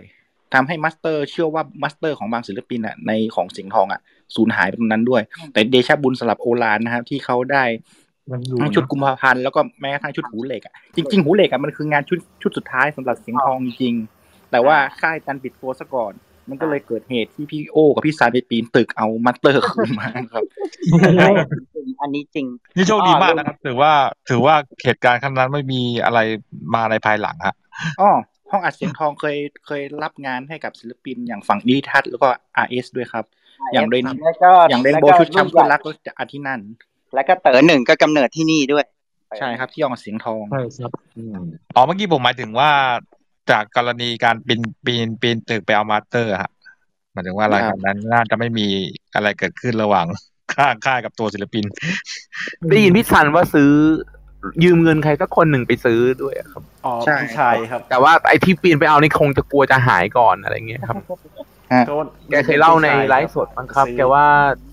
ยืมเงินพี่ พี่ดำรงหรือใครสักคนนะครับ แล้วเพื่อจะไปซื้อ master มาพี่รับอ๋อพี่ชายแกันนะคือทีแรกเขาบอกเขาจะซื้อชุดหูเหล็ก แต่ว่าตอนหลังมาเขาบอกว่าเอาไหนๆก็ไหนๆแล้วก็ซื้อไม่เอาชุดนี้ไปด้วยเหรือถ้าไม่ผมเลยแพ็คคู่มาเลยใช่ฮะถ้าคือถ้าไม่งั้นถ้าถ้าหูเหล็กขายดีแล้วเดี๋ยวผมปั๊มออกมาขายเองนะอะไรลักษณะอย่างนั้นนะแล้วแต่แล้วแล้วมันก็จริงก็คือขายดีแล้วส่งผลให้เพลงอย่าหยุดยั้งกลายเป็นเพลงตำนานไปเลยตำนานไปเลยจริงในจริงชุดหูเหล็กไง แต่เพลงอย่าหยุดยั้งอะคนมาชอบเป็นตภาพออะคูติกนะฮะไอ้ที่อยู่ในหูใช่เหล็กแล้วคนก็ไปควานหาชุดแรกว่าปักต้นฉบับมาค่ายต่อไปดีกว่าฮะเดี๋ยวไนท์สเดี๋ยวปก่อร์ตนนิดนี่นึงด้วยไหมฮะอืมนี่ไม่ได้ขาดไม่ได้เลยนี่แหละครับเป็นค่ายที่เราพูดถึงไปในเทปทดลองออกอากาศของ Clubhouse Song Hit ซึ่งเราคงเคยเล่าที่มากันไปแล้วว่าเป็นรายการที่สุกเอาเผากินมากคือผมโหลด Clubhouse มาวันจันทร์วันอังคารจัดรายการเลยนะฮะ ตอนนั้นเมื่อช่วงประมาณตอนนั้นยังไม่ได้ปีเข้าที่มาแล้ว ก็เลยเป็นเหมือนเทปทดลองออกากาศไป เพราะว่าตอนนั้นผมก็เพิ่งจัดพอดแคสต์ของเกี่ยวกับในสปอร์ตไปนี่แหละ ก็เลยแบบเออพูดเรื่องนี้ก็แล้วกัน แต่ว่าเทปนี้ก็จะเล่าเร็วๆเลยก็แล้วกัน ก็คือ Night Spot ตอนนั้นเนี่ยมีธุรกิจอยู่ในมือก็คือมีเรื่องของรายการวิทยุที่เริ่มจากคุณอิทธิวัฒน์เพียรเลิศไปเช่าเวลาออกอากาศแล้วเหมือนประสบความสำเร็จ ก็มีการซื้อคลื่นจนกระทั่งเป็น 3 คลื่นตอนนั้นก็คือ FM 94 Night Spot FM 99 Radio Active แล้วก็ 100.5 Nice and Easy นะครับแล้วก็ มีจัดคอนเสิร์ตศิลปินต่างชาติ หลายวงที่คุณไม่คิดว่าจะได้ดูก็มาดูในเมืองไทย เช่น Blondie David Bowie The Clash อะไรประมาณนี้ก็มาเล่นในบ้านเรานะครับ แล้วก็มีเรื่องของการเปิดร้านแผ่นเสียงมีอะไรประมาณนี้ด้วย ซึ่งพอธุรกิจมันดำเนินมาถึงแบบจุดหนึ่งแล้วก็เลยได้ดีลกับทาง WEA หรือว่าเป็นค่ายเพลงของทาง Warner Electra แล้วก็ Atlantic นะฮะสามค่ายนี้แพ็ครวมกันเป็น WEA ตอนนั้น แล้วก็ได้สิทธิ์ในการจัดจำหน่ายเทปของวงฝรั่งในค่ายเหล่านี้ ในบ้านเรา ไม่นานหลังจากนั้นก็เลยได้ดีลเกี่ยวกับการเป็นค่ายเพลงในประเทศไทยด้วยตอนนั้นเพราะว่าเหมือนตลาดมันเริ่มบูมแล้วแล้วก็ในสปอร์ตก็มีสื่ออยู่ในมือระดับหนึ่ง มีรายการโทรทัศน์ มีรายการวิทยุอะไรต่างๆนานา ก็เลยเริ่มทำธุรกิจตรงนี้ ซึ่ง ค่ายเพลงก็มีอายุอยู่ได้ประมาณ 4 ปี ก็ปิดตัวลงไป เพราะว่าการแข่งขันในตลาดเพลงบ้านเราที่ค่อนข้างดุเดือด แล้วก็ที่สำคัญเลยก็คือหลายชุดของในสปอร์ตก็มีงบประมาณที่ค่อนข้างสูง โดยเฉพาะยุคแรกที่ไปบินกันไปอัดเสียงที่ต่างประเทศ เพราะว่าเหมือนนโยบายเขาอะฮะอยากให้ได้เหมือนผลงานคุณภาพที่ดีที่สุดประมาณนี้ก็เลยเหมือนต้องบินไปอัดต่างประเทศ เพื่อแบบให้โปรดิวเซอร์ไปเรียนรู้การทำงานไปอะไรต่างๆนานาถึงแม้ว่ายอดขายจะไม่ได้ ดีนักก็ตาม แล้วก็มีศิลปินบางคนที่ดื้อแพ่งไม่ยอมไปอัดต่างประเทศ เพราะว่าบางคนก็มีประสบการณ์ที่เลวร้ายก็มีบางคนก็บอกว่าเเออทำไมผมต้องประหยัดเมืองนอกด้วยอะพี่จริง ๆ มันก็เมืองไทยก็ได้อยู่ในบ้านเราก็ได้อะไรประมาณนี้ แล้วก็เกิดเป็นเรื่องเป็นราวขึ้นมาเหมือนที่เราเล่าไปในเทปนั้น แล้วก็เดี๋ยวผมขออนุญาตอ่านรายชื่อศิลปอัลบั้มของค่ายก็แล้วกันนะครับ มี 19 ชุดฮะทางคุณคิวรอยเคยสรุปเอาไว้ให้และเผื่อใครจะไปตามหาอะไรประมาณนี้จะได้ list ตามนี้เลยนะครับ ชุดแรกปานศักดิ์รังสิพราหมณกุลชุดไปทะเล ชุดสองนุภาพสวันตรัจฉ์ชุดแปะเจี๊ยะชุดที่สามมัม and the Laconics ก็คือเป็นมัมเฉยๆครับ ตอนแรกคือยังไม่ได้มีวง backup เข้ามาคุณมัมชุดขอเพียงเข้าใจ ชุดที่สี่ธเนศวรากุลนุเคราะห์ชุดแดนศิวิไลซ์ชุดที่ห้ามาลีวัลย์และชรัสอัลบั้มมาลีวัลย์และชรัสชุดที่หกเบิร์ดกะฮาร์ทห่างไกล ชุดที่เจ็ดอัสนีวสันต์บ้าหอฟาง ชุดที่ 8 ฮัคกี้ไอเคิลมานน์ชุดกำกากำกา ชุดที่ 9 มัม and the Laconics ชุดเหนื่อยหรือยัง ชุดที่ 10 ณัฐยนตรรักษ์ชุดลาวดวงเดือน เป็นอัลบั้มเพลงบรรเลงนะฮะ ชุดที่ 11 เบิร์ดกะฮาร์ทด้วยใจรักจริง ชุดที่ 12 Infinity ชุด The Candlelight Blues อันนี้เป็นเพลงบรรเลงเหมือนกัน มีเพลงพระราชนิพนธ์หนึ่งเพลง แล้วก็ที่เหลือก็เป็นเพลงแต่งใหม่นะครับ แล้วก็ชุดที่ 13 สมัยอ่อนวงศ์ชุดบ่มีหยังดอก ชุดที่ 14 มาลีวัลย์เจมีน่าชุดกับฉัน ชุดที่ 15อัสนีวสันต์บ้าหอฟาง แต่ว่าปั๊มปกไปนะครับ ที่เป็นปกเป็นรูปคอนเสิร์ตนะฮะ 16 เอกรงค์ชุดเอกรงค์ก็คือเป็น project ของคุณจิรพรรณอังศวานนท์กับคุณศินภาสารศาสตร์นะฮะ แล้วก็ชุดที่ 17ธเนศวรากุลนุเคราะห์ชุดคนเขียนเพลงบรรเลงชีวิต ชุดที่ 18 เป็นอัลบั้มรวมเพลงครับ ชื่อโลกสวยด้วยเพลงรวมเพลงของอัสนี เบิร์ดกาฮาร์ดทันเนศแล้วก็มาลีวัลย์และชรัสนะครับ แล้วก็ชุดสุดท้ายนะครับธงชัยประสงค์สันติ ชุดอ๋อเหรอ จริง ๆ คือมันเกือบจะมีชุดที่ 20 แล้ว คืออัลบั้มของคุณญาณีจงวิสุทธิ์แต่ว่าค่ายปิดตัวลงไปก่อนนะครับ เลยไม่มีใครได้ฟังกันนะฮะ อันนี้ก็คือเป็นรายชื่อเพลงที่ออกกับ Night Spot ถามว่าทุกวันนี้จะหาฟังได้จากที่ไหนเบิร์ดกับฮาร์ท แล้วก็อัสนีวสันต์แล้วก็ธเนศคือ 3 ศิลปินเท่าที่เราทราบตอนนี้ที่ลิขสิทธิ์กลับไปอยู่ที่ตัวศิลปินเองแล้วนะครับ ส่วนที่เหลือเข้าใจว่าน่าจะอยู่กับออนป้า แล้วก็เอออีกคนนึงคือปานศักดิ์อันนี้ก็งานก็กลับอยู่ที่ตัวเองแล้วเหมือนกันครับ อันนี้ก็คือเป็นเท่าที่ทราบนะฮะเกี่ยวกับตัวลิขสิทธิ์เพลงของในสปอตทุกวันนี้ฮะนุภาพด้วยครับรูปภาพด้วยครับเป็นเหยื่อตัวแกเอง ครับภาพอ่าเพราะว่าเคยออเอ้กยออกแผ่นเสียงมาช่วงหนึ่งครับ ใช่จริง ๆ ผมต้องพูดนี้ก่อนไนท์สปอร์ตเนี่ยครับมันมียุคหนึ่งที่ว่าเป็นซีดี เนี่ย อย่างชุดบ้าหอบฟางอะฮะจำหน่ายหลายค่ายมากเลยไม่ว่าจะเป็นโซล่าโซล่าเฮาส์นิติทัศน์ออนป้าสุดท้ายก็นั่นแหละฮะลิขสิทธิ์แกก็ไปซื้องานกลับมาใช่เจ็ดหลักครับ และและ Night Spot เห็นไม่ค่ายอย่างนี้ไม่น่ามีทรงมีเกี่ยวกับการถูกแบนด้วย นั่นคือเพลงกระแดะ ใช่เพลงกระแดะของธงชัยประสงค์สันติ นั่นแหละชุดสุดท้ายอะฮะ เล่นงานโดนกบวแล้วก็เล่นงาน ค่ายนี้ครับ เป็นค่ายแรกที่ทำมิวสิกวิดีโอเป็น story ใช่ด้วยฮะปานศักดิ์ไงครับ ไปทะเลไปทะเล โดยบริษัทได้ สกายเอ็กซ์นะฮะ ได้บริษัทโฆษณาครีเอทีฟโฆษณายุคนั้นอย่างต่อสันติศิริอะไรประมาณนั้นก็มาช่วยเป็นครีเอทีฟให้มิวสิกวิดีโอตอนนั้นด้วยครับตอนที่ทราบ แล้วก็ตะเก้งด้วยนี่จิระมะลิกุลเคยทำ MV ให้ Night Spot ด้วยป่ะอะเก้งด้จิวยราครับ พูดถึงเออพี่เก้งต่อด้วยครีเอเทียเลยดีไหมฮะอ่าต่อนี่แหละเป็นค่ายที่มี story เยอะเหมือนกันโดยเฉพาะเรื่องของผู้ก่อตั้งนะฮะ ซึ่งก็เป็นอุทาหรณ์สำหรับทุกคนเดี๋ยวจะเล่าในช่วงท้ายของตอน part ครีเอเทียแต่ว่าจุดกำเนิดของครีเอเทียคือเหมือนที่หลายๆคนทราบนะฮะก็คือเป็นค่ายเพลงที่ก่อตั้งโดยคุณชนินทร์โปสาภิวัฒน์ซึ่งตอนนั้นก็ทำบริษัทนินจาที่เป็นบริษัท จัดคอนเสิร์ตเต็มรูปแบบบริษัทแรกของไทย แล้วก็เคยจัดให้คาราบาวสาวสาวสาวแล้วก็ปูอัญชลีประมาณนี้นะครับ แล้วก็อีกคนที่เป็นผู้ร่วมก่อตั้งก็คือคุณเก้งจิระนี่แหละ เดี๋ยวขอแทรกแล้วก็คุณนัทนิดนึงฮะครับผมโปรเจกต์นินจาที่ว่าเนี่ยคอนเสิร์ตประสบความสำเร็จก็มีนะฮะแต่มีคอนเสิร์ตบางคอนเสิร์ตที่เกิดเหตุการณ์อย่างนั่นแหละทำโดยคนทำโดยคนไทย แล้วก็พี่ปูอัญชลีที่ว่าคอนเสิร์ตยังไม่จบแต่เปิดประตูซะแล้วนะฮะ นี่แหละฮะก็คือเป็นเคสเดี๋ยวจะเล่าอีกทีเกี่ยวกับคุณชนินทร์เนี่ยแหละอืมมี case study จากตรงนี้อยู่ แล้วก็ด้วยมีอัลบั้มที่ออกกับ Creatia 25 ชุดนะครับ อันนี้ได้มาจากพี่คิวรอยอีกแล้วนะครับ เดี๋ยวขออนุญาตไล่เลยก็แล้วกันนะฮะเผื่อใครจะไปตามหา เพราะว่า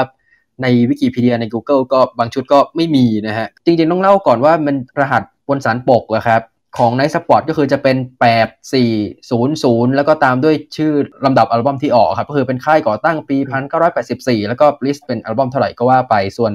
Creatia รหัสของสันปกเทปฮะ CA ก็คือย่อมาจาก Creatia Artist แล้วก็ตามด้วยลำดับชื่อชุดนะครับ แล้วก็มีตัวขีดขั้นแล้วก็ตามด้วยเดือนที่เป็นตัวเลขสองตัวครับ เป็นเดือนที่วางจำหน่าย แล้วก็สองตัวท้ายคือเป็นปีที่วางขายใช่ครับครับอันแรกนะครับก็คืออัลบั้ม ของคุณไพบูลย์เกียรติเขียวแก้วชุดปั่น ชุดที่สองเฉลียงชุดอื่นๆอีกมากมาย ชุดที่สามรวิวรรณ จินดา ชุดรุ้งอ้วน ชุดที่สี่กระท้อนชุดสาวรำวง อัลบั้มที่ห้าปั่นชุดปั่นปั่น อัลบั้มที่หกก็คือปานศักดิ์ชุดไปเป็นชาวเกาะแล้วก็ไปทะเลอะครับ เพราะเขาเอาไปทะเลกลับมาขายใหม่ที่ Creatia ด้วยแล้วก็เปลี่ยนปกเพิ่มเพลงอ่าชุดที่เจ็ด ดินชุดลูกโดด อัลบั้มชุดที่แปดปวีณาชารีฟสกุล อัลบั้มนัดกันแล้ว ชุดที่เก้าเป็นอัลบั้มรวมเพลงนะครับ ชื่ออัลบั้มรวมเพลงด้วยรักจากใจ Creatia ซึ่งคนยุคนั้นก็จะชอบมีคำสร้อยต่อท้ายว่าโดยเสี่ย Amigo นะฮะ ชุดที่สิบรวิวรรณ จินดา ชุดเพราะเราเข้าใจ ชุดที่สิบเอ็ดปั่นชุดปั่นปั่นปั่น ชุดที่สิบสองกระท้อนชุดลูกสาวชาวนา ชุดที่สิบสามปวีนาชาริฟสกุล ชุดนี่แหละตัวฉัน ชุดที่สิบสี่กระท้อนชุดญี่ปุ่นยุ่นปี ชุดที่สิบห้าสามหน่อชุดสามหน่อชุดที่สิบหกพิมพิไลชมพู ชุดจักสิเป็นจ้างไดชุดที่สิบเจ็ดขนมชุดตาวิเศษตะลุยเมืองมอมแมม เป็นเทป เพลงของกลุ่มตาวิเศษนะฮะตอนนั้น ชุดที่สิบแปดนิดาโสภาพร ชุดแปดแสนนะ ชุดที่สิบเก้าสุรสิทธิ์แสงอรุณ ชุดภาพรักในอดีต ชุดที่ยี่สิบชรัตเฟื่องอารมณ์ ชุดเหงาเหงาก็เอามาฝาก ชุดที่สิบเอ็ด System 4 ชุดนานานา ชุดที่ยี่สิบสองเป็นอัลบั้มรวมเพลง เป็นรวมเพลงของกรวิกนะครับ คุณสนติสเวทพิมลก็เอาเพลงที่แกเคยแต่งยุคนิทัศน์บางเพลงแกก็เอามาร้องใหม่ตรงนี้ยี่สามหงาคาราวานชุดหมายเหตุจากเมืองจีนยี่สิบสี่จิ้นกรรมชนชุดเพื่อมาตุภูมิ ก็คือเอาเพลงของวงกรรมชนมาร้องใหม่นะครับ แล้วก็ชุดสุดท้ายของค่าย ชุดที่สิบห้ากระท้อนชุดเลือดบวกเลือดบวกซึ่งจริงๆต้องเล่าเพิ่มด้วยว่าจะมีศิลปินบางคนที่ เกือบจะได้ออกกับครีเอเทียแล้วแต่ค่ายปิดไปก่อน เช่น ที่ปั่นชุดสนธยา แล้วก็เหมือนถ้าจะไม่ผิดเหมือนเคยไดยินว่าของคุณนีโน่ก็เกือบจะได้ออกกับค่ายนี้แล้ว แต่ว่าด้วยครับด้วยครับ แต่ว่าค่ายไปก่อน ใช่ครับณแม่เจี๊ยบปวีนาก็เกือบจะชุดสามแล้ว แต่สุดท้ายแกไปเป็นดาราช่องสามก็เลยไปไปอยู่เอสพีแทน SP อ๋อทีนี้มีอะมีคนเชิญหรับนึ่งตอนที่ไนท์สปอร์ตอะ นอกจาก ยานีจงวิสุทธ์แล้วอะมีคนหนึ่งใครที่เกือบพี่ออกกับไนท์สปอร์ตด้วยครับปฐมพรปฐมพรอ๋อใช่อ้าวพี่พายเมย์ยี่สิบเอ็ดเพราะว่าก็อย่างที่เล่าไปแล้ว แล้วก็ทำทำเพลงให้ แต่ไม่ได้ออกเลยไปโยกรถไฟดนตรี แล้วก็สำหรับเรื่องของลิขสิทธิ์เพลงทุกวันนี้ก็คือถ้าเกิดท่านใดไปเสิร์ชในวิกิพีเดียก็จะเจอว่าเออ มีค่ายเพลงค่ายหนึ่งอะไรประมาณนั้นเคยถือลิขสิทธิ์งานชุดนี้อยู่ค่ายหนึ่งแต่ว่าสิ่งที่หลายคนตั้งข้อสังเกตก็คือ ค่ายเพลงค่ายนั้นน่ะจะจำหน่ายเฉพาะงานที่ จะจำหน่ายถึงช่วงเวลาหนึ่งเท่านั้น แต่งานยุคออนป้ายุค MG อะไรประมาณนั้นก็ไม่ได้จัดจำหน่ายนะครับ จนกระทั่งก็มีเรื่องมีราวเกี่ยวกับลิขสิทธิ์ขึ้นมานะครับทำให้ตอนนี้ลิขสิทธิ์ของคุณปันก็กลับไปอยู่กับค่ายเพลง Oh My God แล้ว แล้วก็ของคุณอุ้ยรู้สึกจะกลับไปอยู่กับเจ้าตัวและเฉลียงก็กลับไปอยู่กับทางศิลปินแล้ว แล้วก็ของคุณปานศักดิ์ก็กลับไปอยู่กับทางศิลปินจากคดีความตอนนั้นนะครับ แล้วก็นะฮะเฉลียงอยู่กับออนป้าด้วยครับ ชุดแรกแต่ว่าออนป้าไม่ได้จำหน่ายเป็นอัลบั้มแค่นั้นเองเอามาใส่เป็นรวมฮิตในบางเพลง อันนี้ไม่ชัวร์นะครับเพราะว่าเหมือนเคยแบบทาง We Love Vinyl เหมือนเคยแบบรู้สึกจะลิขสิทธิ์กับทางวง อันนี้ผมไม่ไม่มั่นใจถ้าเกิดท่านใดมีข้อมูลก็แจ้งมาได้นะครับ แล้วเพราะก็จริงๆอย่างนี้ฮะออนป้าเนี่ยเจ้าของเขาบอกว่าเขาเก็บเฉลียงก็คือมีอยู่แล้วอัลบั้มของคีตาถูกไหมฮะทีนี้เหมือนครับชุดแรกของเขาก็มีมาสเตอร์อีกตัวหนึ่งเก็บเอาไว้ แต่ว่าเพลงอย่างอื่นๆอีกมากมายอย่างไรเงี้ย ก็แค่มาบรรจุในรวมฮิตคือไม่สามารถนำมารี master หรือว่า reissue เป็นอัลบั้มเต็มได้ครับเพราะว่าลิขสิทธิ์มันยังเป็นครึ่งต่อครึ่งอะฮะอืมอ่าเฉลียงส่วนหนึ่งแล้วก็ทางนี้ส่วนหนึ่งเขาก็เลย ไม่ reissue ชุดนี้เลยจะ reissue แต่สี่ชุดหลัง ครับครับเดี๋ยวนะฮะกระกระท้อนชุดเลือดบวกนี่มันยังเป็นของ Creatia อยู่ใช่ไหมฮะ Creatia ครับชุดสุดท้ายครับเอครับใช่ไหมผมฮะอ๋อ MGA จะจำหน่ายอะครับ แต่ว่าครับเออมิน่าล่ะไอตอนที่รวมเพลงต อนที่ Amigo เขาเอามาขายอะไม่จะไม่มีชุดเลือดบวก ผมก็เข้าใจว่าเข้าใจว่าเป็นของแววหวานนึกว่าเป็นแววหวานทำโอเคยังครับยังแล้วก็อามิโก้ฮะเขาตอนเนี้ย ธุรกิจเกี่ยวกับเพลงเขาก็ไม่ได้ดำเนินการแล้วด้วยฮะทีนี้ลิขสิทธิ์ก็เลยอย่างที่คุณนัทบอกอะฮะไปอยู่กับอีกสังกัดหนึ่งใช่แล้วบางชุดก็ไปอยู่กับเจ้าตัว ครับ แล้วก็จริง ๆ อย่างที่บอกไปตะกี้ว่าจะมีเรื่องเกี่ยวกับ อุทาหรณ์ของทางคุณชนินด้วยครับอย่างที่ตะกี้คุณอูเล่าไปแล้วว่าเคยจัดคอนเสิร์ตของทางคุณปุ๊อัญชลีนะครับ แล้วบอกว่าเหมือนคนดูเปิดแบบมีประตูเปิดออกไป แล้วเหมือนคนดูก็เดินออกทางที่ยังไม่จบโชว์สิ่งที่เกิดขึ้นก็คือ ตอนนั้นคุณชนินแกก็เครียดออกไปร้องไห้หลังเวที ซึ่งนั่นก็เหมือนเป็นสัญญาณแรกเกี่ยวกับสุขภาพจิตของแก ซึ่งแกก็ยังไม่รู้ตัวจนกระทั่ง เดี๋ยวต้องเล่าก่อนนะครับว่าอันนี้เป็นข้อมูลจากรายการคิดถึงจังที่แกไปสัมภาษณ์ มันอาจจะมีบางช่วงที่คุณอาจจะรู้สึกว่าแบบผมใส่ใครผมอะไรประมาณนี้หรือเปล่าแต่แกเล่าตามนี้จริงๆสำหรับสิ่งที่ผมจะเล่าต่อไปนะฮะก็คือช่วงชุดสามที่กำลังจะออกเนี่ยก็คืออัลบั้มของคุณอุ้ยรวิวันจินดาเนี่ยครับทางนายทุนค่ายเขาก็บอกว่าเออชุดนี้ต้องคืนทุนนะเพราะว่าสองชุดแรกเนี่ยออกมาแล้วดังคนพูดถึงแต่ยอดไม่เดิน ถ้าเกิดชุดสามขายไม่ออกเนี่ยค่ายจะต้องปิดตัว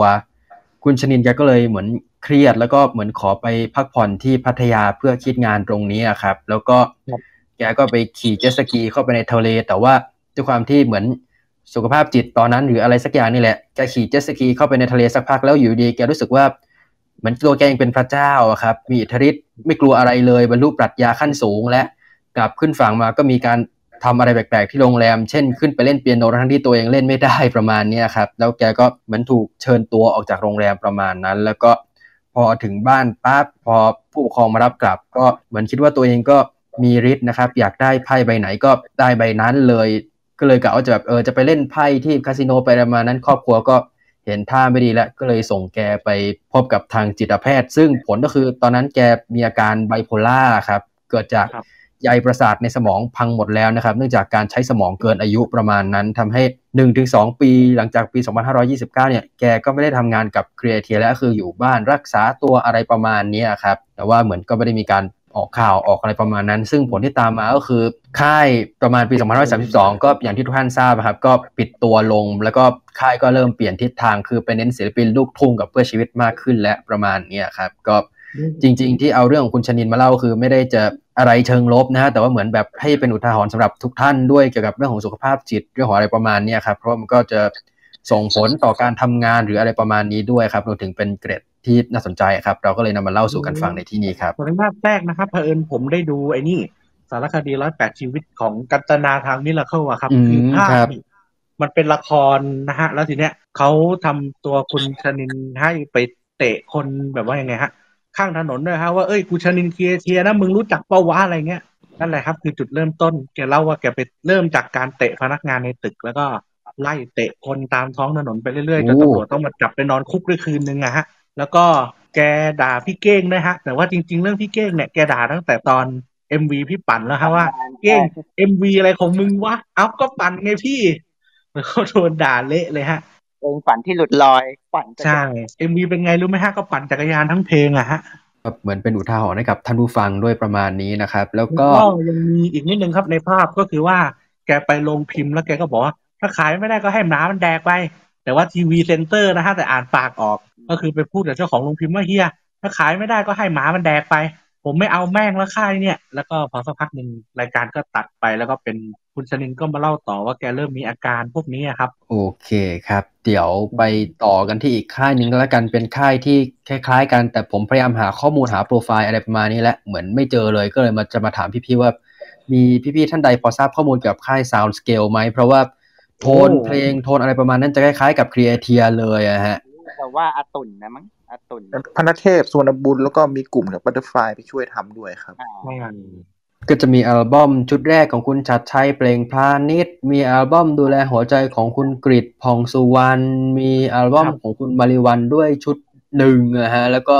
พี่กบทรงอ่าศิษใช่ย์พี่ด้วยกบทรงสิทธิ์ชุดแรกนะครับ วงไม่แล้วถือก็ใจไว้ลุงตู้ดิอาตู้ดีเลกด้วยได้เลยอาตู้ดีเลกได้เลยได้เลยผู้อัญชลีด้วยฮะอะเหไรมือนจะนะมีคนคู่ด้วยใช่ไหมคคนคู่ใช่ครับ แล้วก็แม c อินทอ h ชุดสุดท้ายแบบใหม่แม c อินทอ h แบบนี้อ่าอ่า จริงๆ ค่ายซาวสเกลอะฮะ จริงๆอะจดทะเบียนเมื่อวันที่ 6 พฤษภาคม2530ครับผม ก็คือจริงๆค่ายเนี่ยเขาทำโฆษณามาก่อน แล้วมาทำค่ายเพลงทีหลังครับผมนะฮะอันนี้ได้ข้อมูลมานิดหน่อยจากกรมพัฒนาธุรกิจการค้าครับ มีข้อมูลว่าบริษัทปิดเมื่อไหร่จดทะเบียนปิมื่อไหร่อืมใช่ ทีมงานบางส่วนของ South Scale ต่อมาไปทำชื่อ Sound Project กับทางทีวีพูครับ เป็นค่ายที่สั้นอีกค่ายหนึ่งนะครับ พี่ค่ายนี้อ่า ซาวโปรเจกต์เดี๋ยวให้พี่หัวเล่านิดนึงครับ ว่าเป็นอะไรยังไงประมาณที่บอกเห็นไอ้เหมือนสั้นมากประมาณเนี้ยครับก็ค่ายเนี้ยผลงานส่วนใหญ่ที่ผมเห็นนะฮะมันก็จะเป็นเพลงละครช่องเจ็ดช่องห้าซะมากกว่า แล้วก็ถ้ามีศิลปินเดี่ยวเท่าที่ผมเคยเห็นนะฮะก็พี่ลูกศรนะฮะพี่ลูกศรลงกดแล้วก็โปรดิวเซอร์จะเป็นซูโม่ตู้อะฮะ มาดูแลอัลบั้มชุดนี้แล้วก็อู้ครูไก่สุธีแสงเสรีชนด้วยครับแล้วอ๋อพี่แป๊บซูโม่พิกซี่ด้วยนี่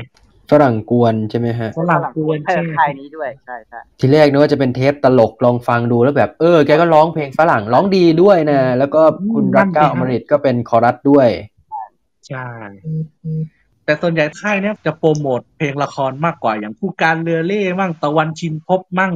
แล้วก็อีกหลาย ๆ เรื่องแต่ส่วนใหญ่จะเป็นละครช่องเจ็ดกับช่องห้าซึ่งจริง ๆ ไอ้ซาวโปรเจกต์เนี่ยฮะส่วนใหญ่มันเป็นปีสามสี่ครับกับสามห้าก็ไม่ได้เห็นเพลงของค่ายนี้อีกเลยห ก็รือมีอาจจะเห็นปะปลายมีบ้างครับมีศิลปินคนเดียวนี่พี่นางเอกช่องเจ็ดอะจากตะวันจริงพบอะที่ลูกศรอืมกำลังใช่แบบลูกศรก็ Sound Project เนี่ยผู้จะจำหน่ายก็คือ MGA แล้วก็ On p a ครับเออแล้วก็ถ้าที่จำไม่ผิดก็คือปัจจุบันเนี่ยเพลงของ ถ้าอยากจะฟังเพลงของค่าย Sound Project เนี่ยไปหาฟังได้ในช่องของทาง Rose Media ครับ ใช่ใช่เจอ ครับรูปวิดีโอเขาถือไปใช่ไหมเขาได้เขาได้ลิขสิทธิ์ของทาง Sound Project ไปพวกเพลงละครเนี่ยพวกเนี้ยครับครับ แล้วมีเรื่องดราม่าอยู่อย่างหนึงคือว่า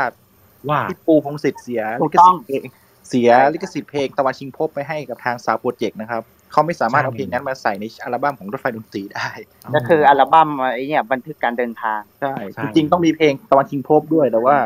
เขาเสียเสีย master เพลงนั้นไปให้กับทางไปให้ Sound Projectเสีย master แต่ว่ากลับได้รางวัลเพลงละครยอดเยี่ยม ใช่ใช่เป็นศิลปินและรถไฟดนตรีแต่เป็นเพลงในนาม Sound Projectเลยใช่ย้อนแย้งกันครับก็และอยู่ในอัลบั้มของแท้ครับที่รวมเพลงละครชื่ออ่าของแท้ใช่ของสามอย่างเงี้ยช่วงมีแรทั้กงเป็นบานของมีแท้โมยผู้หญิงผู้ชายมีทั้งรวมฮิตผู้การเรือเล่อะไรต่ออะไรเยอะฮะสำหรับค่ายแล้วก็มีกำไรชีวิตหนึ่งสองอะไรเป็นในชีวิตหนึ่งสองใช่ฮะแล้วแล้ก็วส่ตวอนนใหญ่หลังมาก็เป็นเต็งหนึ่งกับ เอ่อคีตะละครอ่าใช่และที่ฮาก็คือพี่ปูพงศิษฐ์ได้รางวัลจากเจ๊ติ๋มทีวีพูด้วยนะอืมเขาถามไงว่าปูอยากอยากได้อะไรเป็นรางวัล เพราะว่าตะวันชิงพบดังไงได้แล้วได้รางวัลดังพี่ปูก็เลยบอกขอตู้เย็นแล้วกัน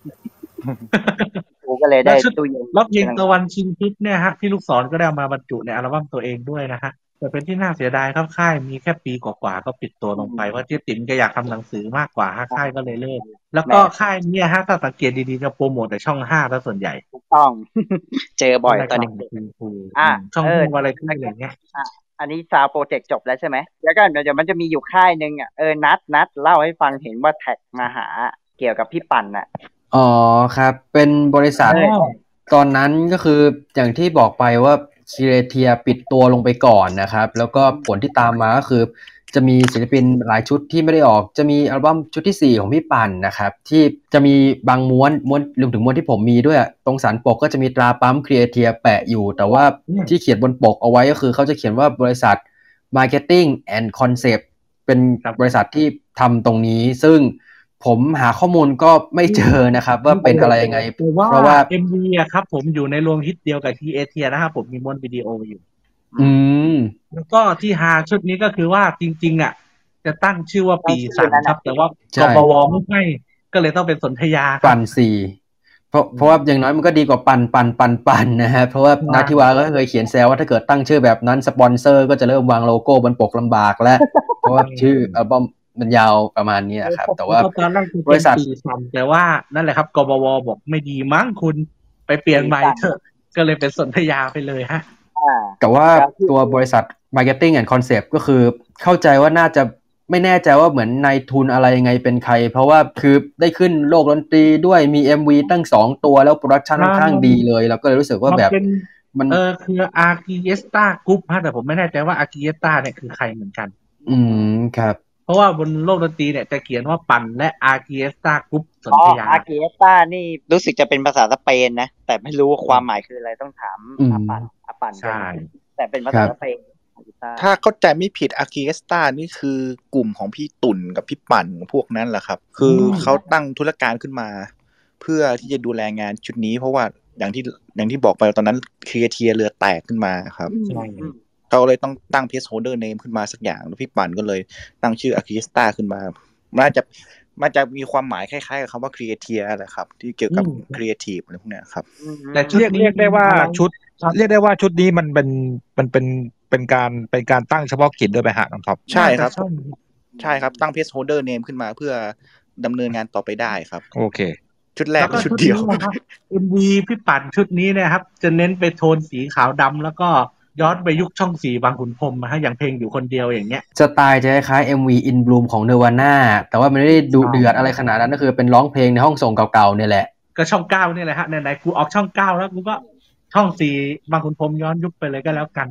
ประมาณนี้ครับแต่ว่าก็เป็นแค่ช่วงเวลาสั้นน่าจะเป็นค่ายเดียวใช่ไหมตามประวัติๆใช่ใช่ได้ครับอะไปมาช่องสามดีกว่าช่องสามเลย SP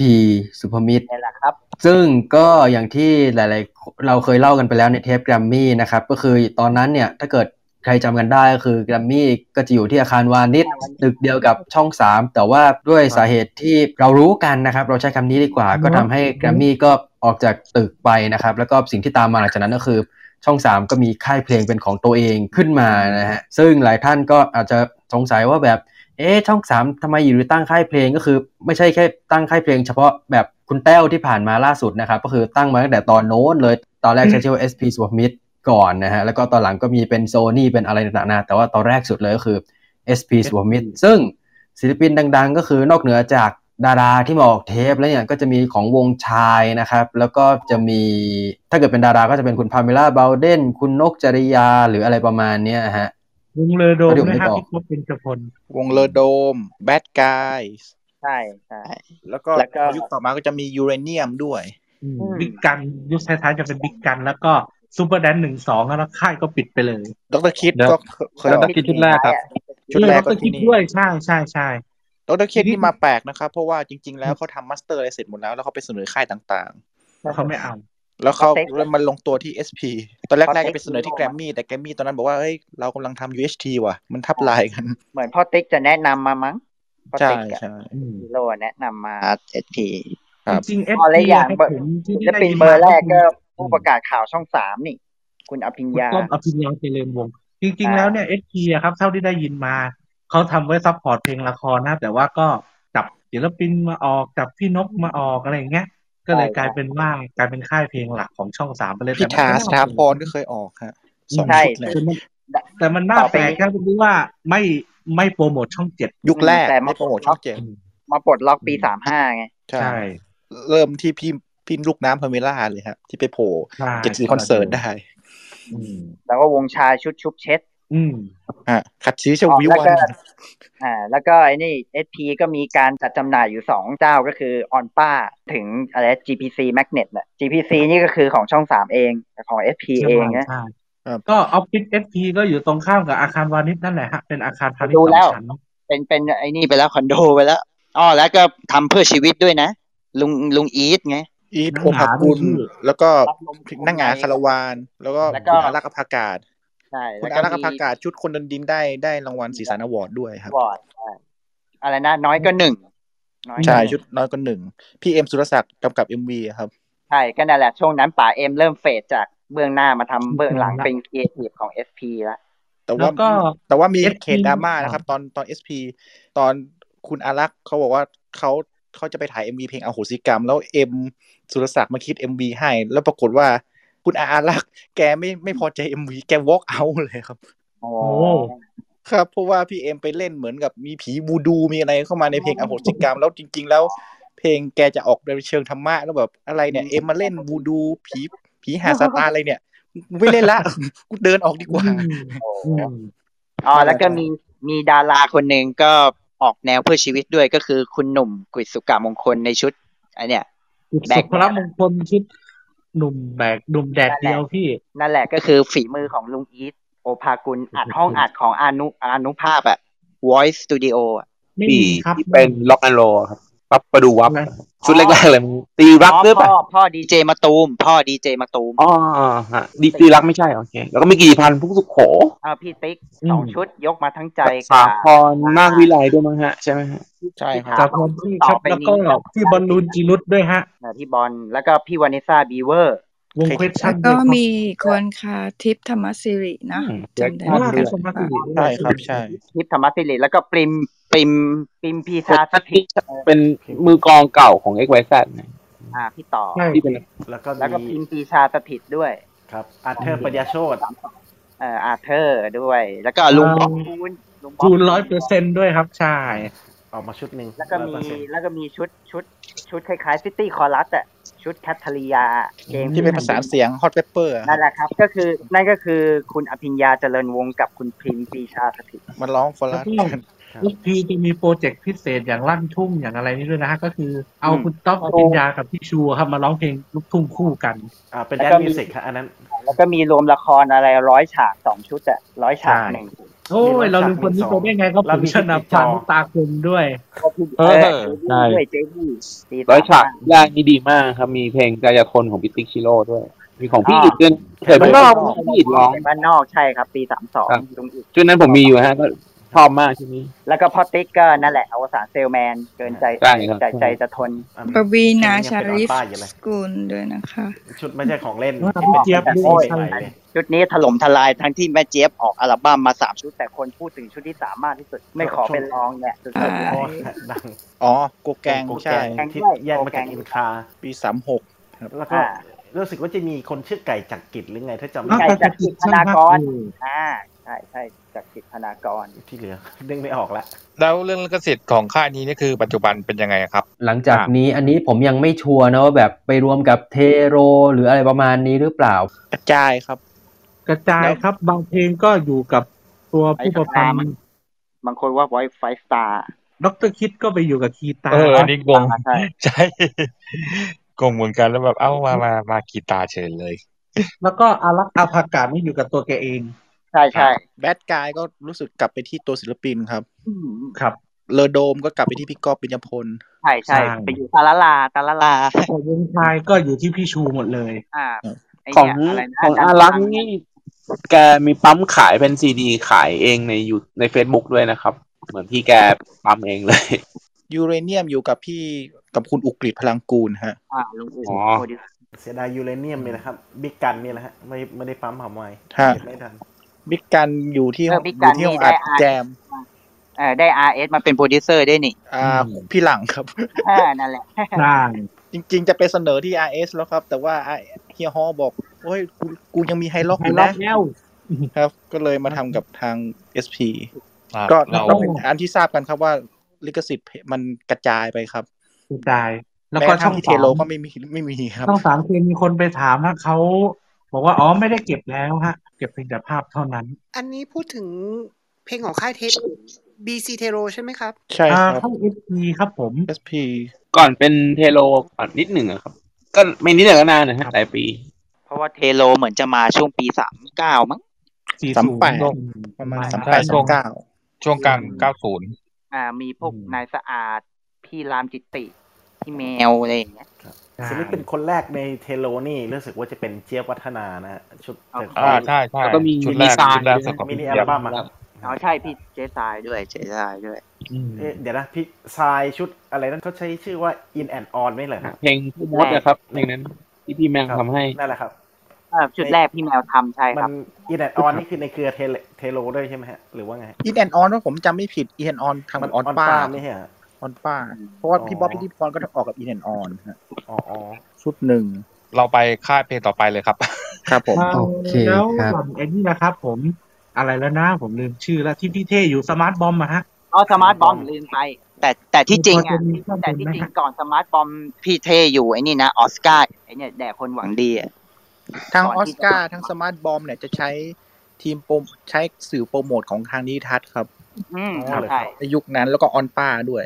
แล้วมีคนบอกทงว่าสยมหุ้นนะครับส่วนสมาร์ทบอมคือเวนลอยครับขอใช่ใช้ครัอีบกค่ายหนึ่งด้วยนะฮะจริงใช่ๆจริงๆเพิ่งนึกได้ว่ามีอีกค่ายหนึ่งที่ถ้ามาคู่ๆกับสมาร์ทบอมหรืออีกค่ายหนึ่งก็คือออสการ์ใช่ไหมก็คือ President Music Group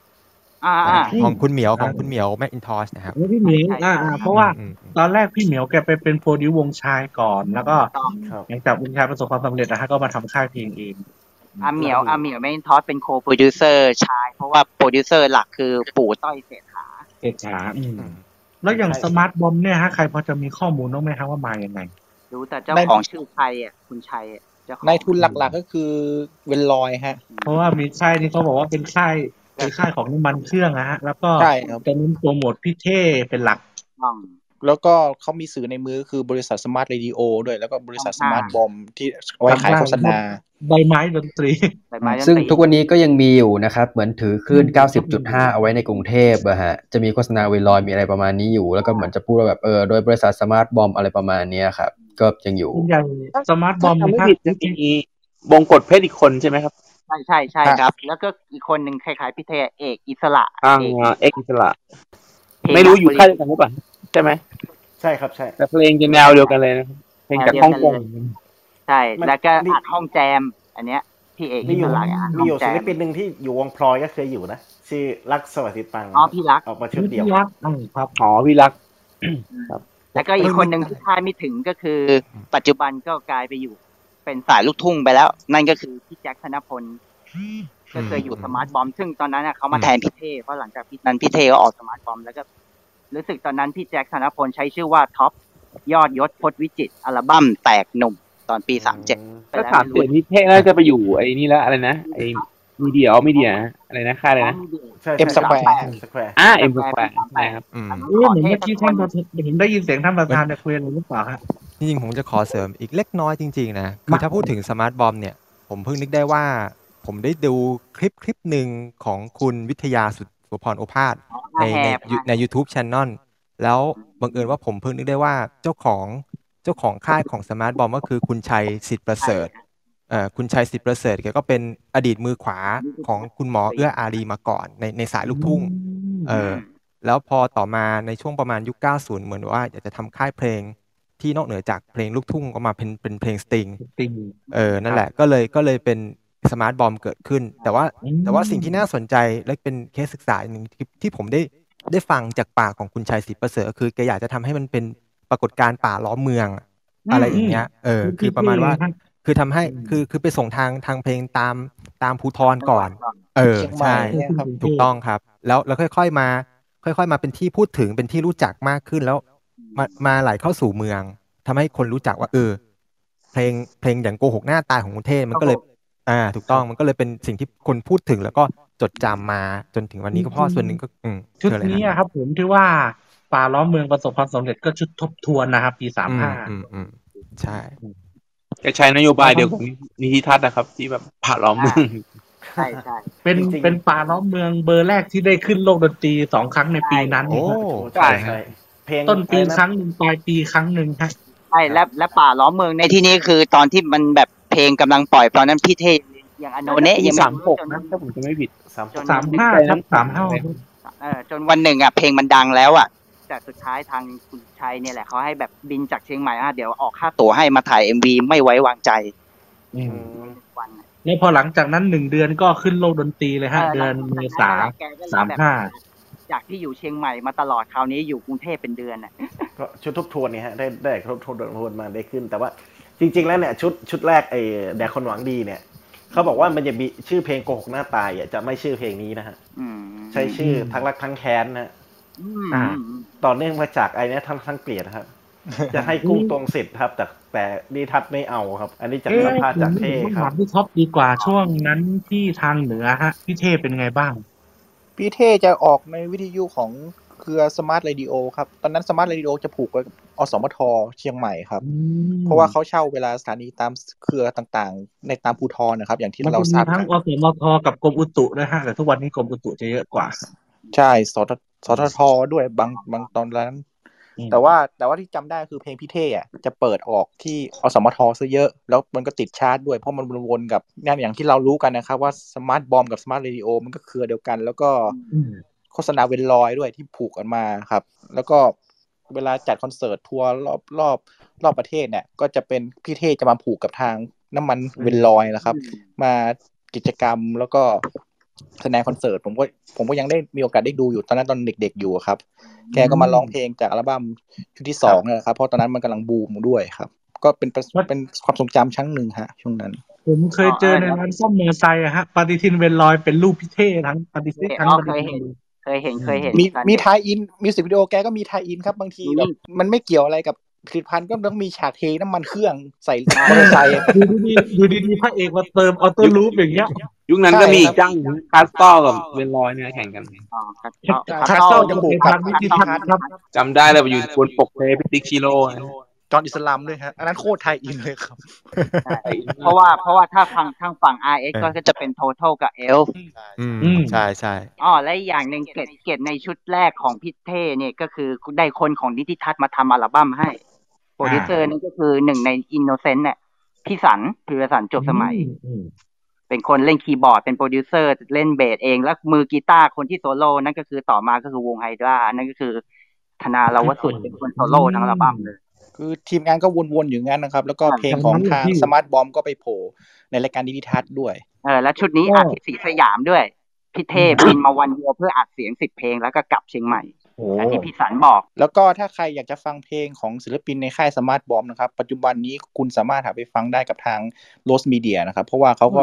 เอาอ๋องานของพี่เท่ห์ารวมฮิตนั่นรวมฮิตนี่ครับเยอะแยะไปหมด แล้วเลยก็นิติทัศน์ก็มีพี่เท่ห์ขายด้วยฮะ ถูกต้องแต่เป็นทำดนตรีใหม่มั้งและที่แล้วก็ฮามีคือยุคเทนึงพไปนะไปยุคอนึยู่งในค่ายกรุงไทยด้วยกรุงไทยด้วย แล้วก็มียุคนึงนะฮะ APS เอางานพี่เท่มาขายด้วยรวมฮิตแต่อันนั้นไม่ใช่ออริจินอลของสมาร์ทบอมมันเป็นรีมิกซ์ถ้าถ้านับนับทางการจริงๆ ของพี่เท่ในตรงเนี้ยมันถึง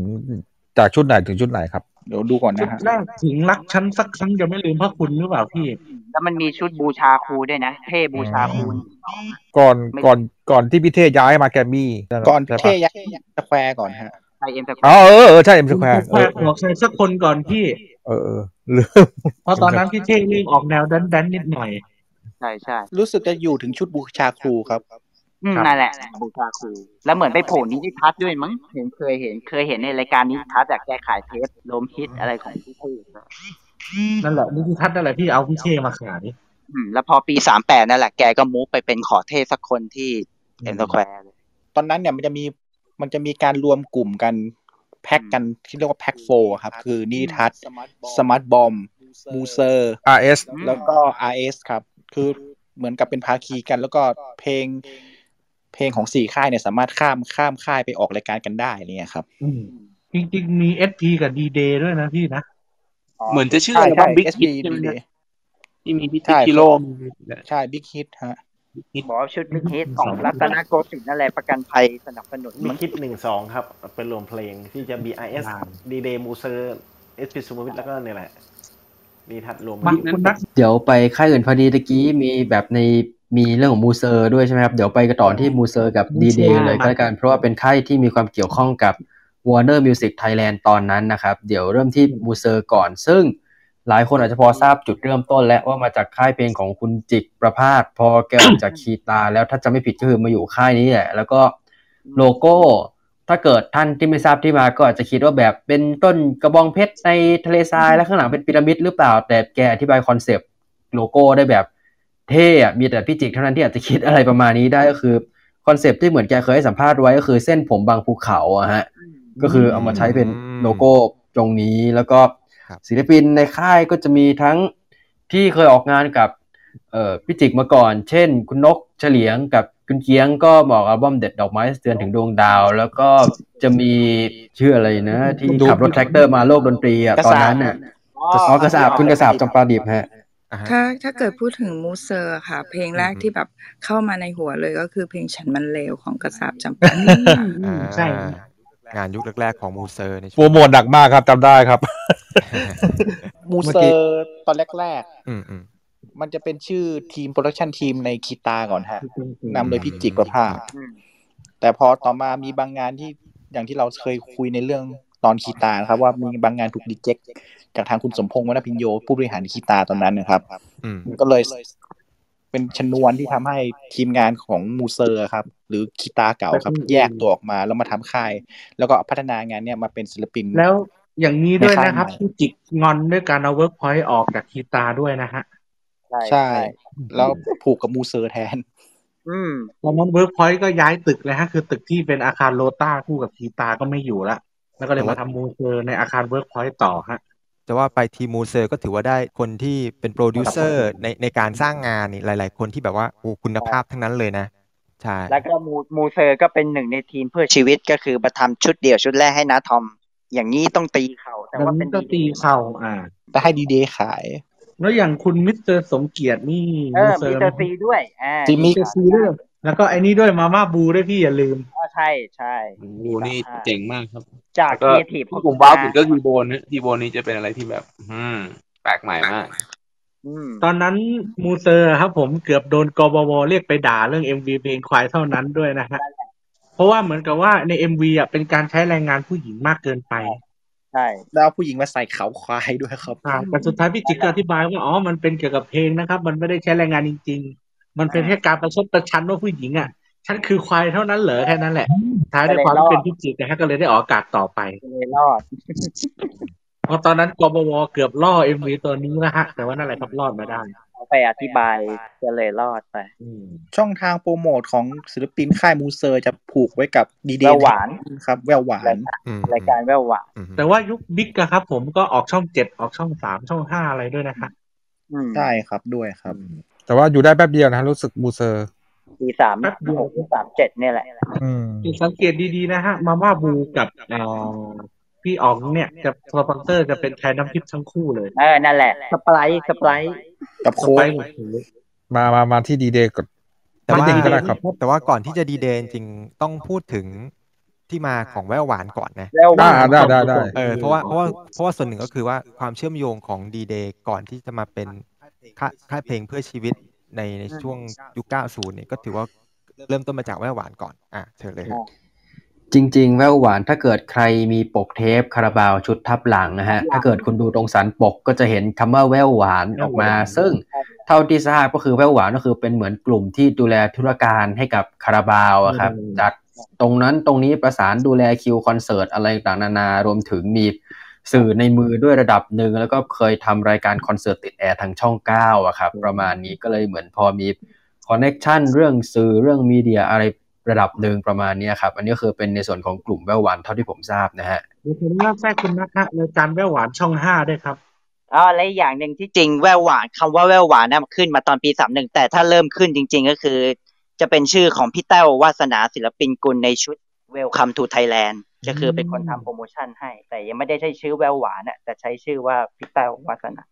และหลักๆในดีเดย์เนี่ยครับเป็นเพื่อชีวิตหมดเลยหรือเปล่าฮะหรือว่ามีสตริงด้วย มีมีสตริงครับที่อ่านที่อ่านซิกเตี้ยไงเปี้ยแล้วก็ตะวันชุดเออสิบสองราศีถ้าถ้าจำไม่ผิดรู้สึกคาราบาวหลายชุดอยู่นะครับโอ้อ๋อด้วยครับเยอะมากครับคาราบาวพี่แอดช้างชุดกับแรควากยด้วยค่ะ ชุดโนพรอพี่มแอดทำมือใช่ไหมครับทำมือโนพอมแพมโนพรอมแพมเรื่องที่ถึงแพมเวิลด์ พอทุกอัลบั้มเลยค่ะพี่แอดอันนี้กับได้ไหมกับฮะไอไอสามคนคาราบาวด้วยป่ะครับมีอ่ามีใช่ใช่ครับครับ มีตั้งแต่วิอะไรชานะแพะใช่ไหมวิชาแพะวิชาแพะห้ามจอดควายก่อนครับใช่ก้นบึ้งก็มีตอนที่เป็นแอดเดี่ยว แล้วก็มีอ๋อที่เป็นเพลงลูกกุ้งนี่ฮะคนบึ้งใช่ใช่ครับ แล้วก็มาห้ามจอดควาย วิชาแพะอืมสัจจะสิบการอืมแล้วก็ชุดช้างให้ฮะซูซูสี่ชุดแรกด้วยฮะอ่าใช่ในใช่นามแววหวานในนามแววหวานกับชุดใช่แรกเวลาต่อชุดแรกเป็นตั้งแต่บอร์ดสร้างเลยป่ะครับ พอชุดสองเป็นดีเดย์พี่เล็กปีชาชนะภัยด้วยครับ ชุดเราคนไทยแล้วคนไทยกับภูเขาหมอกน้ำหมูด้วยฮักจบลรอใช่ครับใช่แล้วก็คีมีตาแล้วก็มีดีน้าน้าเนาะกบลอมีน้าน้อยซอนตานอยด้วยมือคีย์บอร์ด วงไทยละเมอเออไทยละเมอด้วยไทยละเมอด้วยใช่แล้วมั้งแต่ละเมอหลังจากวิแยธิกพกับรอิสูนบสบุหรี่ว่างด้วยนะคะอ่าอ่าชุดขอบคุณกล้าผมอืมบ๊อบชุดโฟเท่ากที่ด้วยกล้ามั้งกับโฟกวันนี้บางวงผมก็ลืมไปแล้วเนี่ย มีอยู่วงหนึงด้วยนะครับ คีตาชาลีครับอืมโอ้โหจนทำอะไรโอ้เกะกะลืมไปเลยนะครับ เนี่ย มีน้าหงากาอาวิสาคันทัพด้วยสระบุรีเลี้ยวขวาเออนั่นแหละแล้วก็มีชุดอะไรนะลุงไม้ไทยอ๋อลุงไม้ไทยไม้ไทยอ่า ปีสามสามอีกฮะแล้วก็มีมงคลอุทบชุดเอ่อใช่โอ้ยชีวิต โอ้ยโอ้ยชีชีวิวิตตมีใครรู้จักเสกศักดิ์สิทธิ์ไหมคะเสกศักดิ์สิทธิ์ชุดแรกติดด้วยครับจังหวัดติดตู้ แล้วก็ประมาณช่วงประมาณปีสามเจ็ดเกิดการเปลี่ยนแปลงเกิดขึ้นฮะเพราะวอร์เนอร์เข้ามาลู่ครับ ถ้าถามว่าปัจจุบันนี้ถ้าคุณอยากจะฟังเพลงของศิลปินค่ายดีเดย์มูเซอร์ในเครือเหล่านั้นนะครับ จะหาจากที่ไหน Warner Music Thailand ครับ อ่าวงเพชชั่นก็ลิขสิทธิ์ไปอยู่ในวอร์เนอร์ด้วยครับมีพี่อ่านศิลกรุ๊ปด้วยนะคะ ชุดฟิตเปียยังกระติดเทอร์โบใช่อ่าใช่ครับผม โปรดิวเซอร์เป็นทีมคาราบาวด้วยไหมพี่ชุดนี้มีวงตะวันนะ ผมครับมีค่ายหนึ่งอยู่ในมือครับแต่ไม่รู้ว่าจะคุ้นกันหรือเปล่า ชื่อค่ายว่าชามาดอน Record ครับผม ซึ่งค่ายนี้เนี่ย ผมที่เห็นมีก็มีแต่จามินชุดร้ายลึกอะฮะ ชุดเดียว ชุดอื่นไม่เห็นอีกเลย แต่อันนี้ผมไม่มีข้อมูลอะไรเลยฮะ รู้แต่ว่าโรต้าขาย แล้วก็อีกค่ายหนึ่งก็เบล Entertainment ของไอเฟลอะฮะ ของอาร์เบิ้มมั้งเทิดพลไข้วานิชเสียชีวิตไปแล้ว PM ไฟเอ๊ะเบลนี่นอกจากไอเฟลแล้วมีใครอีกไหมฮะรู้อะรู้แต่ ไอเฟลสองสองชุดเนี่ยแหละ ประวัติสั้นมากครับสองค่ายนี้แล้วก็มีดอลลาร์บิงครับดอลลาร์บิงเขาทำสารบันเทิงด้วยฮะยุคศิลนั้ปินนแล้วก็อีกค่ายอีกค่ายหนึ่ที่งชื่อเคดยอลลาร์บิงอะฮะผู้หญิง อีกค่ายหนึ่งในปีสามสองค่าย Dynamic Dynamic นี่ใครเอ่ย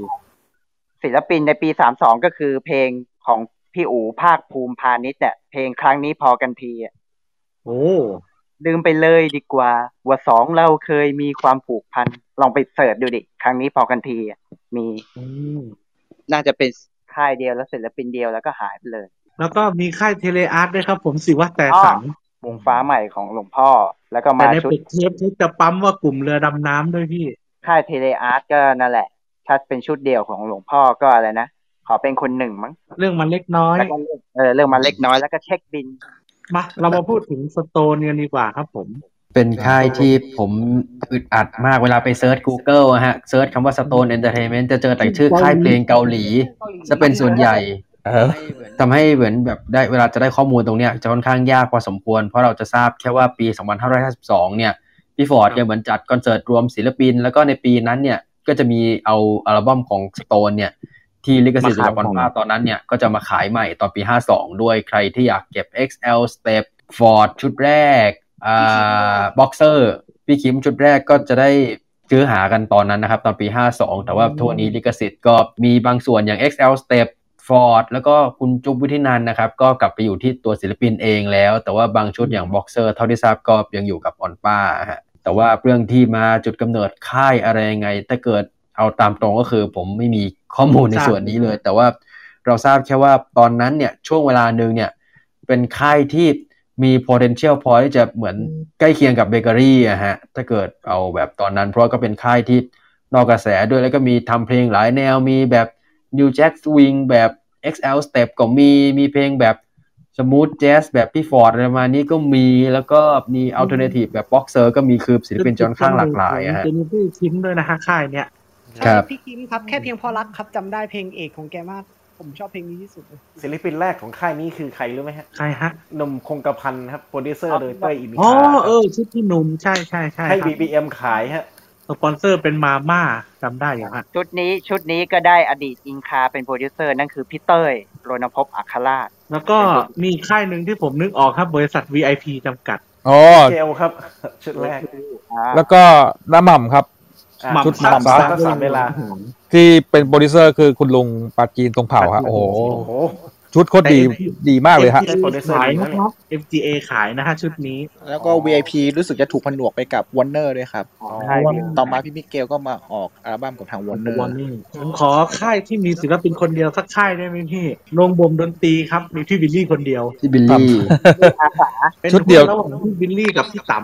ชุดเดียวใช่ไหมชุดเดียวใช่ไหมฮะค่ายมานี้ชุดเดียว ครับชุดอาสาชุดเดียวเลย อะไรนะ CVD ทีวีจัดจำหน่ายมิวสิกแจกจำหน่ายอะขอฟิลฮาร์โมนิกด้วยครับ ผมใครมีข้อมูลบ้างฮะฟิลฮาค่ายร์โมนิขกองจริงๆมันคือมันคือค่ายออกข้างหน้าของ Butterfly ครับในยุคต่อมาครับอายุนั้นจริง ๆ เดี๋ยวถ้างั้นเดี๋ยวต้องเล่าย้อนไปถึง Butterfly ด้วยก็แล้วกันนะฮะ จะได้แบบได้ทราบได้ว่าค่ายนี้ก็จริง ๆ ชื่อเต็มของ Butterfly ก็คือ Butterfly Sound and Film นะครับ อันนี้เป็นชื่อแบบในทางการค้าครับบริษัท Butterfly Sound and Film ซึ่ง ตอนนั้นถ้าเกิดใครจำกันได้ช่วงประมาณต้นทศวรรษที่ 80 เลยเนี่ยก็คือจะทำธุรกิจเกี่ยวกับทำเพลงประกอบโฆษณาทำเพลงประกอบภาพยนตร์อะไรประมาณนี้ด้วย แล้วก็มีการทำจัดตั้งโรงเรียนดนตรีศาสตร์ศิริยะประมาณนี้นะครับ แล้วก็จะมีในส่วนของค่ายเพลง ซึ่งจริง ๆ ค่ายเพลงเขาเขาก็จะไม่ได้แบบ มันจะมีตาปั๊มนะครับ ถ้าเกิดใครจำได้จะเป็นรูปกุญแจซอนกับรูปลายเส้นโค้งๆครับคือเอามาเหมือนเป็นรูปผีเสื้อฮะแล้วก็จะมีอัลบั้มอย่าง Butterfly สองชุดแรก รวมถึงซาวัยระเริงด้วย แล้วก็จะมีในส่วนของอัลบั้มน้ำตาแสงใต้คอนแชร์โตของคุณเขตอรัญ เลิศพิพัฒน์ที่เป็นเล่นกีตาร์คลาสสิก ซึ่ง เพราะมากแล้วก็จะมีในส่วนของเอ่ออัลบั้มรู้สึกจะวงฟองน้ำด้วยครับ ก็กับค่ายนี้เหมือนกัน Butterfly Sound Film Service จะผูกกับทาง Wave แล้วก็แล้วก็เคยมีงานอัลบั้มเพลงคริสเตียนด้วยของคุณคาทาลินทำแก้ว คุณเขตอารันเขียนร้องเกือบทั้งหมดเลย แล้วก็บัตเตอร์ไฟเคยมีงานรวมเพลงโฆษณาแบบกี่วิไม่รู้เอามารวมในอัลบั้มชื่ออัลบั้มโชว์เรียลหนึ่งสองอ่าอ่าผมอูมีให้โชว์เรียลหนึ่งอูให้ข้อมูลดิผู้ใกล้ชิดอัลบั้มชุดเนี้ย โชว์เรียวหนึ่งนี่จะเป็นรวมฮิตโฆษณายุค80นะครับผมที่เขาจัดจำหน่าย ก็จะมีพวกขนมปักกิ่งเครื่องสำอางเทียดแล้วก็พวกอ่าผ้าอนามัยอะไรต่างๆนะฮะซึ่งจะเป็นเพลงโฆษณาเปิดต่อต่อต่อต่อกันไปเลยอืมตอนนี้โชว์เรียวสองสามผมหาอยู่ฮะ อ่า แล้วก็จะมีอัลบั้มอย่างคุณเป้สีน้ำด้วยฮะ เพลงเพลงฝากรักใช่ปะของพี่เป้สีน้ำอะใช่ครับ ตอนนั้นไม่ได้ใช้ชื่อว่าฝากรักใช้ชื่อว่าทอมบอยแล้วใช้ชื่อว่าอืมเปเป้และบัตเตอร์ไฟครับออกเมื่อปี2528 ครับ แต่พี่เป้บอกว่านั่นไม่ใช่ชุดแรกของเขานะครับ จริงๆเขาเคยออกอัลบั้มมาชุดหนึ่งอืมตอนช่วงประมาณปี2525 2526 ครับฉะนั้นไอชุดชุดเปเป้และบัตเตอร์ไฟจะเป็นงานชุดประมาณชุดที่ 3 ของเขาแหละครับ แต่ว่าเป็นชุดแรกที่เขาแจ้งเกิดครับอะไรอย่างเงี้ยครับอืมแล้วก็ตอนหลังก็จะมีศิลปิน Butterfly ก็จะมีศิลปินอย่างวงไหมไทยของคุณดนูฮันตระกูลประมาณเนี้ยครับครับอืมแต่ว่าถ้าเกิดไปดูในปกเทปอะฮะพอดีมันจะมีปั๊มบางปั๊มที่เป็นปั๊มเทปเนื้อเทปเมทัลอะฮะออกกับ MGA แต่ว่าข้างในเขาก็จะเขียนว่า บริษัท Cecilia จำกัด ซึ่งมันก็ออกเสียงคล้ายๆคำว่าซาซิเลียนี่แหละ เราก็เลยพอเข้าใจว่าน่าจะเหมือนเป็น connection กับทาง Butterfly ด้วยครับตอนนั้น แล้วก็ตอนหลัง Butterfly ก็ไม่ได้แบบตั้งค่ายเพลงอะไรแบบเป็นกิจลักษณะไม่ได้อะไรแล้วก็จะมีตัว Philharmonic มีอะไรประมาณนี้ออกมา แล้วก็ ตัวงานเพลงก็คือจะมีบางส่วนที่ออกมากับค่ายเพลงของคุณจินะครับบริษัท A Crew อะครับก็จะมีแบบ Kaleidoscope ชุดกระชากใจหรืออะไรประมาณนี้ครับก็จะมีปล่อยออกมาบางส่วนของไวของแกตอนนั้นรวมถึงชุดเอกรงค์บางชุดด้วยครับประมาณนี้ แล้วก็ส่วน Butterfly ได้ยินข่าวมาประมาณ 2-3 ปี แล้วว่าจะมีการออก box set รวม แต่ว่ายังไม่แน่ใจว่าตอนนี้มีความคืบหน้ามากน้อยแค่ไหนอะฮะยังครับยังไม่มีข่าวอะไรเลย เพราะว่าวันนั้นที่ได้เห็นภาพอะก็คือนั่นแหละรวม Butterfly ตลอดมากันเลยอะพูดถึง Philharmonic หน่อยๆนะครับ ได้พี่เป็นเป็นค่ายที่ที่ต่อยอดจาก Butterfly แล้วก็อยู่ในยุค alternative งานครับที่ชิ้นเด่นๆ ของประมาณอยู่ 3 ชุดที่ออกกับ Philharmonic ก็จะมีงานของสยาม Secret Service ชุดแรกอ่าครับแล้วก็โจก้องชุด Happening แล้วก็ครับไมโครไมโครชุดทางไกลครับ แล้วก็แย้บอม เอ่อพยัตภูวิชัยชุดรักเธออ่ารักเธอออกมาชุดหนึ่งรู้สึกว่าจะออกมาแค่นี้ด้วยนะเราจะไม่มีไม่น่าจะมีอีกใช่ครับเพราะว่าอายุสั้นด้วยแล้วก็ผู้จัดจำหน่ายก็เปลี่ยนไปมีทั้ง MGA แล้วก็ CVD Music ด้วย DVD ซึ่งไมโครทางไกลปก CVD อะครับหายากใช่อะเราจะหาได้แต่ MGA ปกที่สอง CVD ตอนหลังค่ายเพตินัมหรืออะไรเอามาขายใหม่แพตินัมใช่ใช่ครับใช่ใช่แล้วก็ ถ้าเป็นอย่างพยัตชุดรักเธอรักเธอนี่จะเป็นออนป้านะฮะอืมถ้าใช่จะอ่าสยาม Secret Service นี่ไม่แน่ใจ CVD ฮะอะยัง CVD อยู่ใช่ไหมฮะ ใช่ครับ น่าจะเป็นตัวอันสุดท้ายหรือเปล่า พยัตชุดรักเธอรักเธอน่าจะเป็นตัวอัลบั้มสุดท้าย ถ้าอย่างนั้นฮะฮะเพราะก่อนหน้านั้นพยัตรู้สึกจะออกกับทาง Geckoอ๋ออ๋อเกตโคโอเค เดี๋ยวครับผมวกไปที่ค่ายเพลงฝั่ง ตะวันตกคนบ้างนะครับ เพราะมันจะมีค่ายเพลงจำนวนหนึ่งที่เป็นค่ายเพลงของบริษัทต่างประเทศแต่มาเปิดสาขาในบ้านเราจริง ๆ ตอนต้นเทปก็มีและของ WEA ประมาณนั้น แล้วก็มีของ Warner ในส่วนที่เป็น D-Day กับ b o o z e r และเดี๋ยวกลับมาที่ EMI ก่อนก็แล้วกันอันนี้ประวัติศาสตร์ค่อนข้างยาวนานพอสมควร เพราะว่ามันจะลากยาวตั้งแต่ EMI ช่วงปลายทศวรรษที่ 70 มาจนถึงยุค E minor ในช่วงทศวรรษที่ 90 เลย ในส่วนของ EMI ไทยอะครับ อันแรกสุดเลย ยุคแรกสุดช่วงปลายยุค 70 ก็จะมีศิลปินอย่าง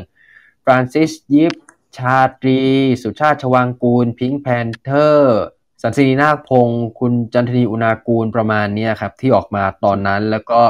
เท่าที่ทราบคือเป็นค่ายเพลงแรก ๆ ในบ้านเราที่มีการให้ส่วนแบ่งกับศิลปินแบบต่อม้วนชัดเจนนะฮะคือยุคนั้นต้องเล่าก่อนว่าค่ายเพลงบ้านเราจะไม่ได้แบบอ่า สิบม้วนละเจ็ดสิบได้สิบสตางค์ต่อหนึ่งม้วนอะไรประมาณนั้นจะยังไม่มีนะครับ แต่ว่ามันจะมามีตอนยุคครับนั่นแหละฮะผมเอามาจากเพลงซีเปียนี่แหละมาอธิบายตรงนี้แต่ว่ามายังไงยุคนั้นเนี่ยโอ้ลอยมาเลยก็เอคืออใช่ใช่ยุคนั้นเนี่ยก็คืออย่างที่บอกไปแล้วเป็นค่ายเพลงแรกที่ให้ส่วนแบ่งแต่ก่อนหน้านั้นเนี่ยค่ายเพลงค่ายอื่นก็คือเหมือน โอเค ยอดขายถูกใจถึงเป้าให้ทอง แต่ว่าแบบยอดขายกี่ม้วนกี่ม้วนอะไรยังไง ก็ไม่ได้มีตัวเลขชัดเจน แต่ EMI ก็เป็นค่ายแรกที่ทำอะไรแบบนี้ออกมา แล้วก็จะมีในส่วนของดนตรีหัดร้อง คือเป็นค่ายเพลงค่ายแรก ๆ ที่ทำอัลบั้มของศิลปินอย่างดนตรีหัดร้อง ชาตรีดนตรีหัดร้อง Pink Panther คืออมเป็นเวอร์ชั่นบรรเลงออกมาครับเป็นเทป แล้วก็ท่านที่อยากจะหัดร้อง อยากจะหัดเหมือนคาราโอเกะแต่ยังไม่แบบ มีรูปมีวิดีโออะไรประมาณเนี้ยครับ เป็นคาราโอเกะแบบเทปคาสเซ็ตประมาณนั้น EMI ก็ทำมาเป็นเจ้าแรก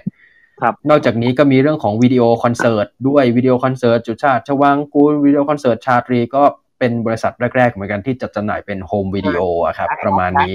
นักนักครับเออมันมีรู้สึกจะมีคอนเสิร์ต forยูนิเซฟด้วยนะคาราวานของของคาราวานครับ อันนั้นคาราวานก็เคยมาออกกับ EMI สองชุดก็คือบ้านนาสะเทือนแล้วก็แสดงสดคอนเสิร์ต for UNICEF ซึ่งเท่าที่ทราบก็ ไม่มีคือมีเป็นเทปกับแผ่นเสียง แต่มีเป็นวิดีโอเทปหรือเปล่าอันนี้ไม่ชัวร์นะฮะ แล้วก็ EMI ยุคแรกก็ดำเนินมาจนถึงประมาณปี 2528 ถึง 2529 ก็ EMI ก็เหมือนปิดตัวลงไประยะหนึ่งนะฮะ เพราะว่าอย่างที่บอกว่าศิลปินดังๆอย่างชาตรีก็ประกาศยุบวยุงบวงแล้วก็ไม่มีศิลปินแบบรายอื่นรายรายท้ายๆ รู้สึกจะวงอนัตตาฮะตอนปี 2530 ประมาณนั้นแล้วก็ EMI ก็ หายไปแล้วก็กลับมาอีกทีตอนยุค Alternative อะครับ เป็นค่าย E minor ออกมา แล้วก็จะมีศิลปินอย่างสม l ยบัฟฟาโลแล้วก็มีมิสเตอร์พิกกับบิ๊กหมูประมาณนี้นะครับ ออกมาเป็นศิลปินตอนนั้น ขอเสริมนิดนึงครับ ประมาณช่วงประมาณช่วงปี 33 ถึงปี 36เนี่ยก่อนที่จะเป็น e m i n e r EMI ก็พอเริ่มกลับมาทำศิลปินไทยบ้าง อย่างงานของวงจินตาชุดบนเส้นลวด ถ้าจำกันได้นะครับ แล้วก็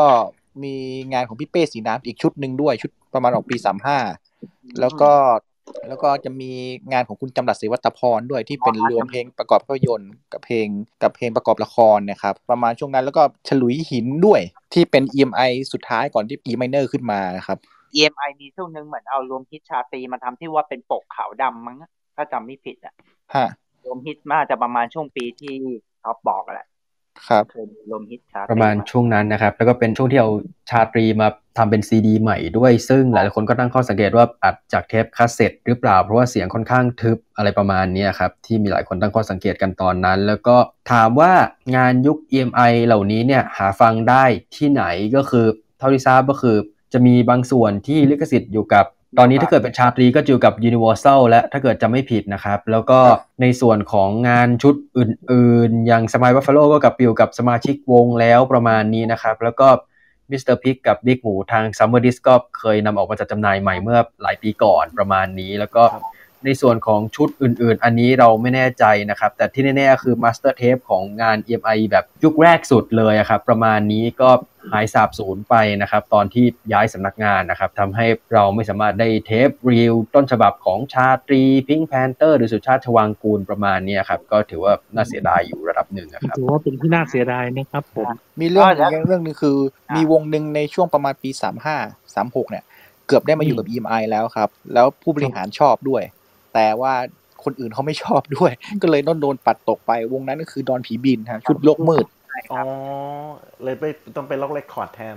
ใช่ครับ ถ้าจำไม่ผิดวรพจน์นิมวิจิตรคุณวรพจน์นิมวิจิตรตอนนั้นเป็นนายห้างของ EMI ครับครับ เกือบจะซื้อ master แล้วครับ แต่ว่าทางคณะกรรมการ EMI บอกไม่เอาด้วย บอกว่าเพลงมันหนักเกินไปทำการตลาดยากครับ ก็เลยเป็นที่น่าเสียดายครับ แต่ว่าคุณวรพจน์ก็มาร่วมงานกับวงดอนผีบินอีกทีตอนที่ดอนผีบินไปออกกับวอร์เนอร์ครับ ชุดสองฝักฝั่งสองภาคครับฝั่งจริงๆ พี่ท็อปตะกี้เลยเล่าขึ้นมาได้ว่ามีอีกวงที่เกือบจะได้ออกกับ EMI และแต่ว่าต้นสังกัดปฏิเสธก็คือนูโวดูโวฮะตามตำนานเล่ากันว่าก็คือ นูโวก็คืออัดทำเพลงอะไรเสร็จแล้ว แล้วก็ไปเสนอกับทาง EMI แต่ว่าทาง EMI เขามองว่าเขาอยากได้วงแบบใสๆเหมือนขวดโหล หรืออะไรประมาณนี้มากกว่าครับ ก็เลยไม่ได้ออกกับทาง EMI ตอนนั้น แล้วก็ตอนหลังก็เลยไปออกกับแกรมมี่แทน มันก็คือชุดเป็นอย่างนี้ตั้งแต่เกิดเลยครับอ่าอืมและและและและก่อนหน้านั้นถ้าไป MI ก่อนหรืออะไรก่อนที่แน่ ๆ เกือบจะได้ไปอยู่นี้ทัศน์แล้ว เกือบจะได้เอาง่ายแกรนเอ็กชุดได้ใหม่เกือบจะเป็นของนูโวแล้ว แต่แต่เพลงก็เลยไปโยกไปให้แกน X แทน เพราะว่าคนที่ทำเพลงชุดนั้นคือคุณรุภาพ อ่าเนี่ยแหละ เกือบไปแล้ว แล้วมันมีเรื่องโยงใยก็เกือบแล้วพี่ทัศน์ก็เกือบได้เป็นหนึ่งในแกน X อีก แล้วก็โดนซื้อตัวไปอยู่ RS แทน นึกภาพนูโวร้องเกิดเป็นผู้ชายไม่ออกเลยโอ้โหนี่ตายมันจะเป็นยังไงนะอ๋อจบจบ EMI ไปยัง ผมขอพูดอีกนิดนึง EMI ตอนนั้นในห้างของ EMI ยุครุ่งเรืองคือคุณประมาณบุษกรครับ คนที่แบ่งอ่าส่วนแบ่งการตลาดที่ไม่ใช่แจกทองอะครับ เป็นส่วนแบ่งครับเทป แล้วก็ AR ยุคแรกๆของ EMI ตอนนั้นทายสิครับใคร ใครเอ่ย ระยะระยะหรือคุณเปล่าคุณระยะครับประเสริฐพงษ์นั่นไงก่อนใช่อะไรยะแกอยู่ EMI ก็ก็แกไม่ประน่าจำนะที่ EMI แล้วก็เป็นโปรดิวเซอร์เป็นทุกอย่างให้ให้ให้เธอแล้วอะครับ ใน EMI ตอนนั้น ก่อนที่แกมาทำรถไฟดนตรี ไม่น่าละเลขเสร็จเลขเสร็จของสุชาติบางเพลงที่ยังอยู่กับใช่รถไฟดนตรีใช่แล้วก็ครับลงไปถึงจำหลัดอยู่ด้วยนะถ้าจำไม่ผิดอาจ่ายใช่ครับเรดิโอเดเรดิโอจำหลัดเรดิโอใช่แต่ต้องยอมรับว่าไอตอนที่มาเป็น E minor เนี่ยศิลปินแรก ๆ คืออาจารย์ปราด อรุณรังสีนะ แล้วก็อ๋อป่าคอนเซปชั่นนะอ่าชุดที่สอง Sixteen Story แล้วอันนั้นนะเป็นชุดหนึ่งช่วงแรกๆน่ะ E minor ยุคแรกเทปหาหาหาซื้อยากมากมาก โดยเฉพาะ Mr. Pig and Big หมูก็หาซื้อยาก ตอนหลังก็เป็นซุปเปอร์หมูหาง่ายหน่อยมิสเตอร์พิกแอนด์บิ๊กนี่ต้องติดต่อที่หมู ใช่ครับตอนหลังก็หาซื้อง่าย แต่ไอ้ตอนที่ออกใหม่ๆอะหาไม่ได้หายากมากอ๋อตอนที่หายากเป็นครับตอนที่เป็น E minor แรก ๆ เลยอะแล้วก็ไทล็อกชุดโยกหัวอีกอีกชุดหนึ่งนี่ก็หายากยากหน่อย ต่อให้ออกใหม่ๆก็หาหาไม่ค่อยได้ สมัยก่อนหาไม่ใหม่จำได้ต้องไปน้องท่าประจันจะเจอแล้วนั่นคือจะมีเหตุผลว่าทำไม E minor ต่อมาถึงต้องให้ MGA จะจำหน่ายนั่นแหละครับเพราะว่าเขารู้แล้วว่า สายส่งของ EMI ปกติเขาขายแต่เพลงสากลนะครับ เพลงไทยเขาเขาไม่มีเลยเพราะเขาหายไปนานตั้งแต่ปีครับที่นัดบอกไปตั้งแต่ช่วงปี 2029อะครับครับทำให้ตอนที่ EMI เริ่ม กลับมาทำเพลงไทยช่วงปี33 35 36ยอดขายไม่ไม่ค่อยดีเท่าไหร่ครับทั้งที่ว่าตอนเป็น E minor นี่เป็น MGA ตั้งแต่เริ่มต้นแล้วนะฮะตั้งแต่ชุดไทล็อกหรือว่าเป็นปาดนี่ไม่แน่ใจนะครับเพราะผมก็ไม่ปาดยังไม่ใช่ MGA ครับปาดแล้วก็ปนาพันธ์ยังยังเป็น EMI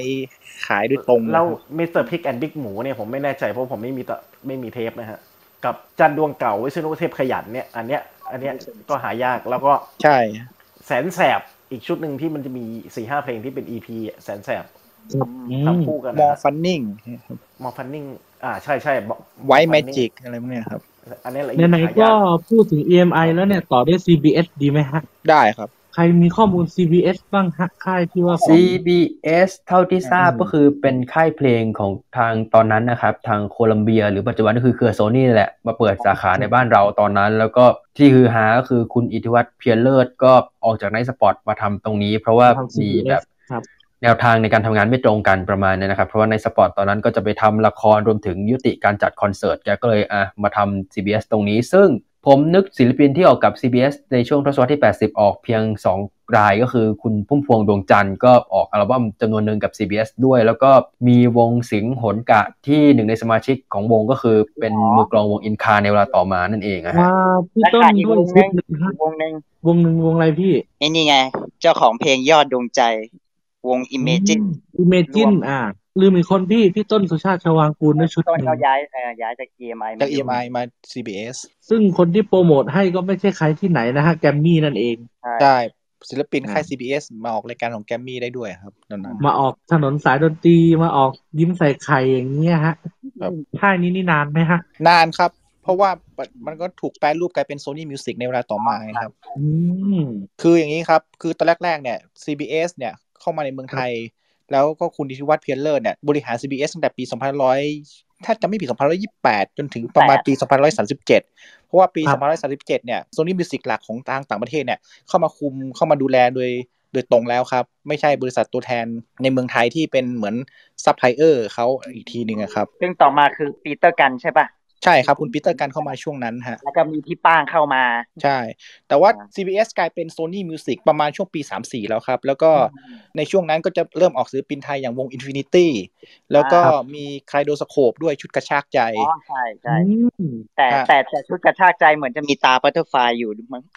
เพราะว่า Butterfly ทำเพลงให้ไงครับ ใช่ มีตาบัตเตอร์ไฟอืมแล้วก็คุณจิรพันธ์อัศวานนท์เป็น Head Producer ใช่ในใน Sony Music ตอนนั้นครับ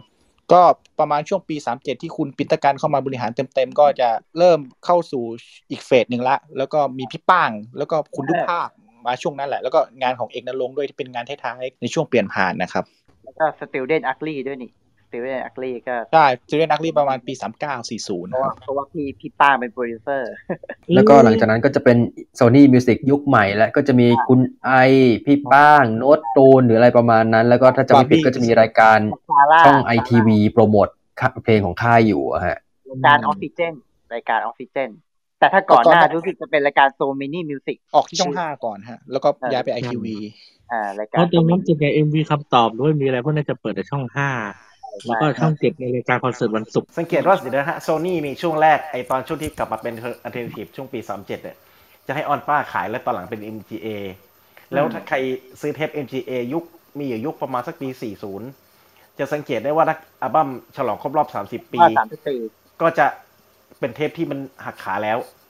อ่าใช่ไม่มีไอ้แล้วก็ตัวใช่แล้วก็ชุดคอนเสิร์ตด้วย แล้วก็รวมไปถึงคุณช้างขอบคุณไอซี คุณช้างขอบคุณ ใช่หลาย ๆ ตัว แล้วก็พอมาตอนหลังมาเนี่ยที่โซนี่มาร่วมกับ Onpa เนี่ยแล้วก็อีกรอบหนึ่งอะแล้วก็เหมือนกับว่าตัวตลับเทปกล่องมันจะเขียนว่าโซนี่อย่าง Street Funk Rollers ชุดชุดสองอะฮะอ่าใช่ใช่แล้วก็เดอะพิ e แบนอะไรเงี้ยตลับเทปก็จะเจาะเทปเรียบร้อยแล้วอ่าประมาณว่าก็ไม่สามารถอัดทับได้นอกจากเอากระดาษยัดอะไรประมาณนั้นนะฮะ ใช่ใช่ใช่ก็ประมาณนี้ฮะ โอเค เดี๋ยวเราไปค่ายต่างชาติค่ายต่อไปนะครับพอดียังมีเก็บตกอยู่นิดหน่อยก็จะมีในส่วนของ Polydor ซึ่งอันนี้ก็มาทำตลาดในไทย ตั้งแต่ช่วงทศวรรษที่ 80 แล้วเหมือนกัน แล้วก็ถ้าเกิดคุณไปถามคนที่เล่นพวกเครื่องเสียงอะไรตอนนั้นยุคนั้นเขาก็จะพูดเหมือนกันหมดทุกคนว่าเป็นค่ายเพลงแรกในไทยที่ปั๊มซีดี ออกมานะครับเป็นอัลบั้ม รวมเพลงของศิลปินในค่ายนะครับ แล้วก็จะมีเพลงศิลปินที่ดีลกับทางโพลิดอร์เนี่ยก็จะมีคุณชนทิชาสุวรรณทัศน์หรือสุวรรณรัตน์นี่แหละ ร้องเพลงคาซาบลังกาครับถ้าเกิดใครจำกันได้ แล้วก็จะมีคุณปัทมาปานทองมีชุดไม่เป็นไรครับแล้วก็อันนี้คือในส่วนซีดีอย่างเดียวถ้าเกิดเป็นซีดีอย่างเดียว Grand Ex'ก็จะมาออกซีดีกับทาง Polydor ด้วยแต่ว่าเป็นรวมเพลงนะครับ รวมเพลงจากอัลบั้มสายใยขวดโหลหนึ่งขวดโหลสองประมาณนั้นก็จะเอามารวมกันประมาณนี้ครับ แล้วก็อันนี้คืคาอราบาวก็เคยอยู่ Polydor ด้วย ชุดอเมริโกยกับประชาธิปไตย โอเค แล้วก็อันนี้คือจะเป็น Polydor ในส่วนทศวรรษที่ 80 ซึ่งก็อย่างที่บอกเอาแบบจุดขายเรื่องของเครื่องเอ่อเรื่องของซีดีเรื่องอะไรประมาณนี้เข้ามา แต่ว่าด้วยความที่ตอนนั้นราคามันค่อนข้างสูงมากทำให้คนที่แบบซื้อหาตอนนั้นก็คือแบบจำนวนค่อนข้างน้อย ซึ่งผลที่ตามมาก็คือซีดี เหล่านั้นทุกวันเนี้ยราคาสูงมาก แล้วก็เป็นที่ต้องการในตลาดประมาณนี้ครับในส่วนของ Polydor ในช่วงทศวรรษที่ 80 ซึ่งเอาจริงๆเราก็ไม่มั่นใจนะครับว่าลิขสิทธิ์เพลงทั่วเนี่ยของ Polydor อยู่กับใครอะครับเพราะเท่าที่ทราบตอนนี้ก็มีแค่ Grand Ex'ที่งานยุค Grand Ex' Family โยกไปอยู่กับนิติทัศน์หมดแล้ว แต่กว่าระจายครับครับกระจาย แล้วก็อย่าลืมนะครับ Polydor มีศิลปินคนหนึ่งที่เป็นตัวขายของค่ายเลยครับ คุณปุ๊อัญชลีจงคดีกิจนะครับหนึ่งเดียวคนนี้นะครับ แต่ว่าลิขสิทธิ์ก็กลับไปอยู่ที่คุณจิตรนาถวัชรเสถียรแล้วครับสามสามสี่ชุดเนี่ยออกกับทาง Polydor เลยครับพี่ปุ๊แล้วก็วงผู้หญิงด้วยอัลบั้มน้ำผึ้งหรือยาพิษก็เป็นงานของสมัยค่าย Polydorเออแล้วอันเนี้ยมันผูกมันผูกเกี่ยวกับ PolyGram ได้ไหมอันนี้ใช่ครับ Polydor เป็นเครือในโพลีแกรมฮะโฟโนแกรม เพราะว่าตอนนั้น Polydor เนี่ยจะ รวบรวมไปกับค่าย Philips Record นะครับ ตั้งหน่วยขึ้นมาคือหน่วย Phonogram ซึ่งต่อมา Phonogram ก็คือ PolyGramอ่าตัวแทนของพูดถึง Polydor แล้วก็ต้องพูดถึง PolyGram ด้วย คือตัวแทนของ PolyGram ตอนนั้นในเมืองไทยเนี่ยก็คือบริษัทสยามอินเตอร์แบงค์ซึ่งเคยจัดคอนเสิร์ตออ g a แก z e มาก่อน แล้วก็เป็นคนถือลิขสิทธิ์ หัวนิตยสารดนตรีอย่าง Supersonic หรือแม้กระทั่งทำนิตยสาร Quiet Storm ขึ้นมาครับซึ่งน้าทิวาสาระจูฑะก็เคยเป็นบอกอยู่ครับ ก่อนมาทำสีสัน ตอนนั้นเนี่ยสยามอินเตอร์แบงค์เป็นตัวแทนของ Phonogram ในการจัดจำหน่ายเทปลิขสิทธิ์ของศิลปินในเครือนั้น แล้วก็จนกระทั่งปี 2500 ถ้าจำไม่ผิด 2538เนี่ยแหละครับ ที่ PolyGram ของบริษัทแม่ที่อังกฤษนะครับ เข้ามาดูแลโดยตรงเลย แล้วก็ตั้งหน่วยงานจริงจังเลย แล้วก็ทำแผนกเพลงไทยด้วยก็คือชื่อว่าออกาซึ่งออกาก็จะมีงานของคุณจอยศิริลักษณ์วง Bliss แล้วก็คุณแพมแพมลลิตา Seventeen O'Clock นะครับ แล้วก็งานของพี่เจมณฑลนะครับ คืองานแรกแล้วก็ตั้งคุณอุกฤษฏ์พลางกูรเป็น head producer ในค่ายด้วย และชุดของป๋าแซมนี่ยุคนี้ปะจำไม่ได้ ใช่ครับ ยุค Orca ครับอ๋ออยู่ครับยุค Orca PolyGram นะครับ แต่ว่าทำได้ไม่กี่ตัวครับ ก็ต้องยุติลงไปด้วยสภาพคล่องการเงินแล้วก็เศรษฐกิจด้วยช่วง40ใช่ไหมมันเกี่ยวใช่ใช่ครับ แล้วก็ ถ้าใครอยากจะหาของค่ายสมัยOrca เนี่ยครับ ถ้าคุณเก็บซีดีไว้เก็บไว้ดีๆนะครับ เพราะว่าผมคิดว่า master มัน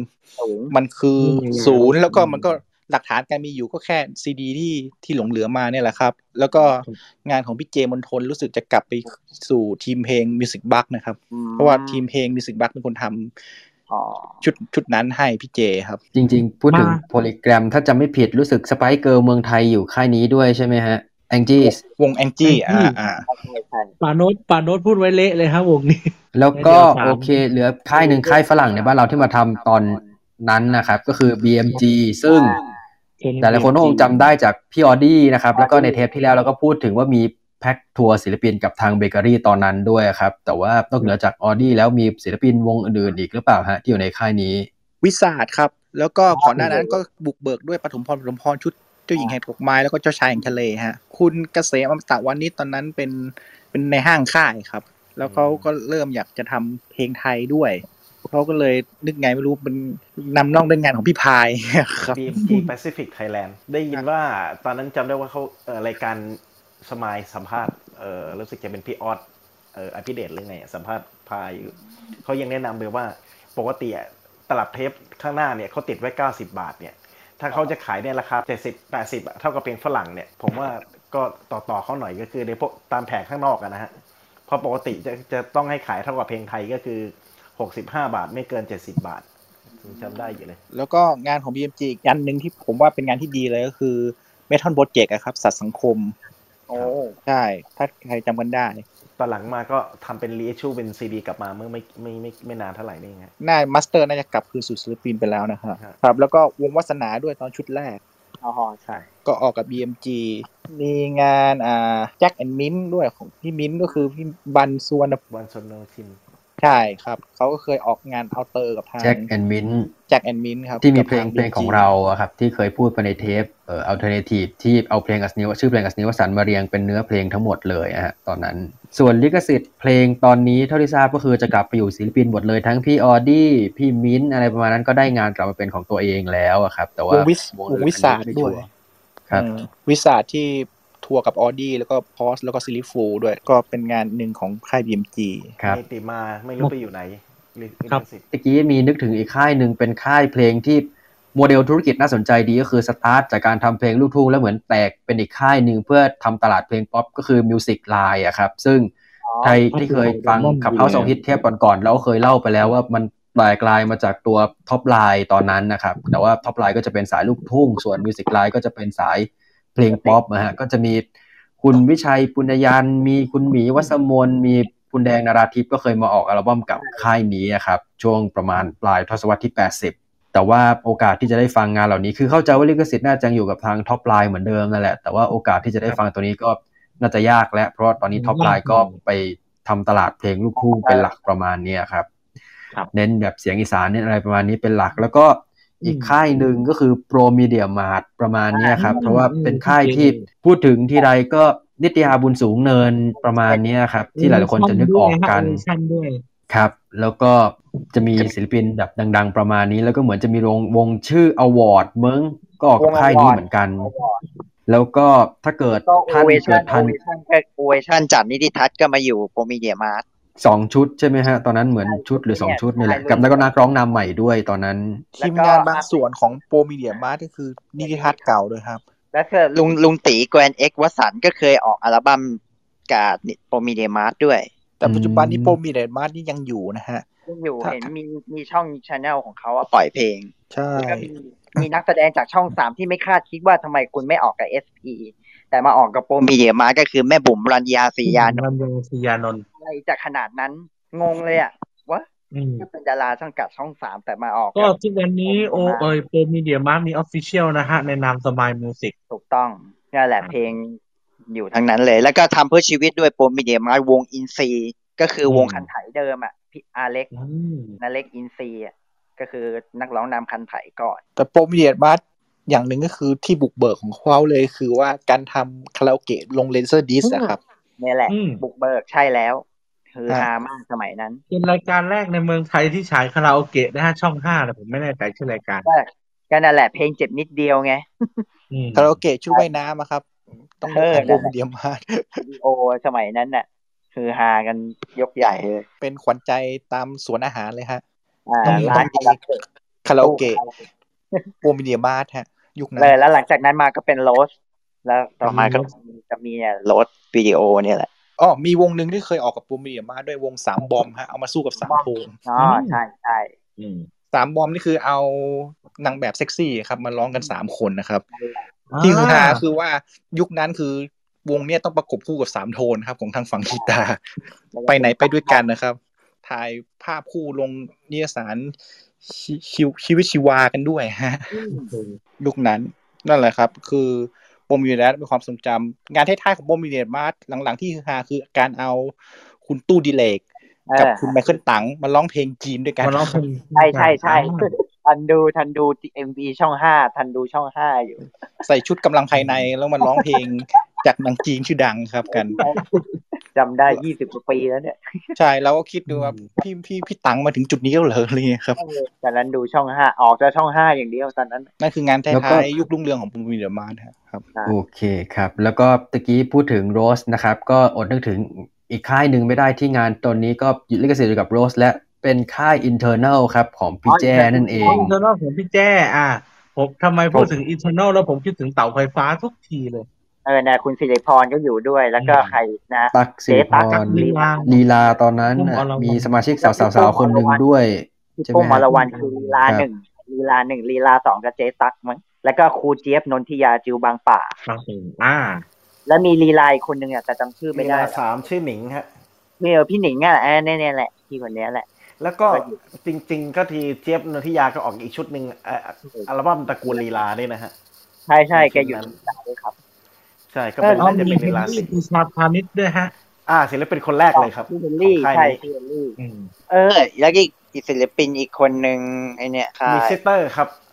อ่าที่เป็นสองใช่คนชื่อนุ้ยกับชื่อแหม่มหรือไงเนี่ยครับ ที่มีคนบอกว่าดีเจท่านหนึ่งบอกว่าอินเทอร์นอลเนี่ย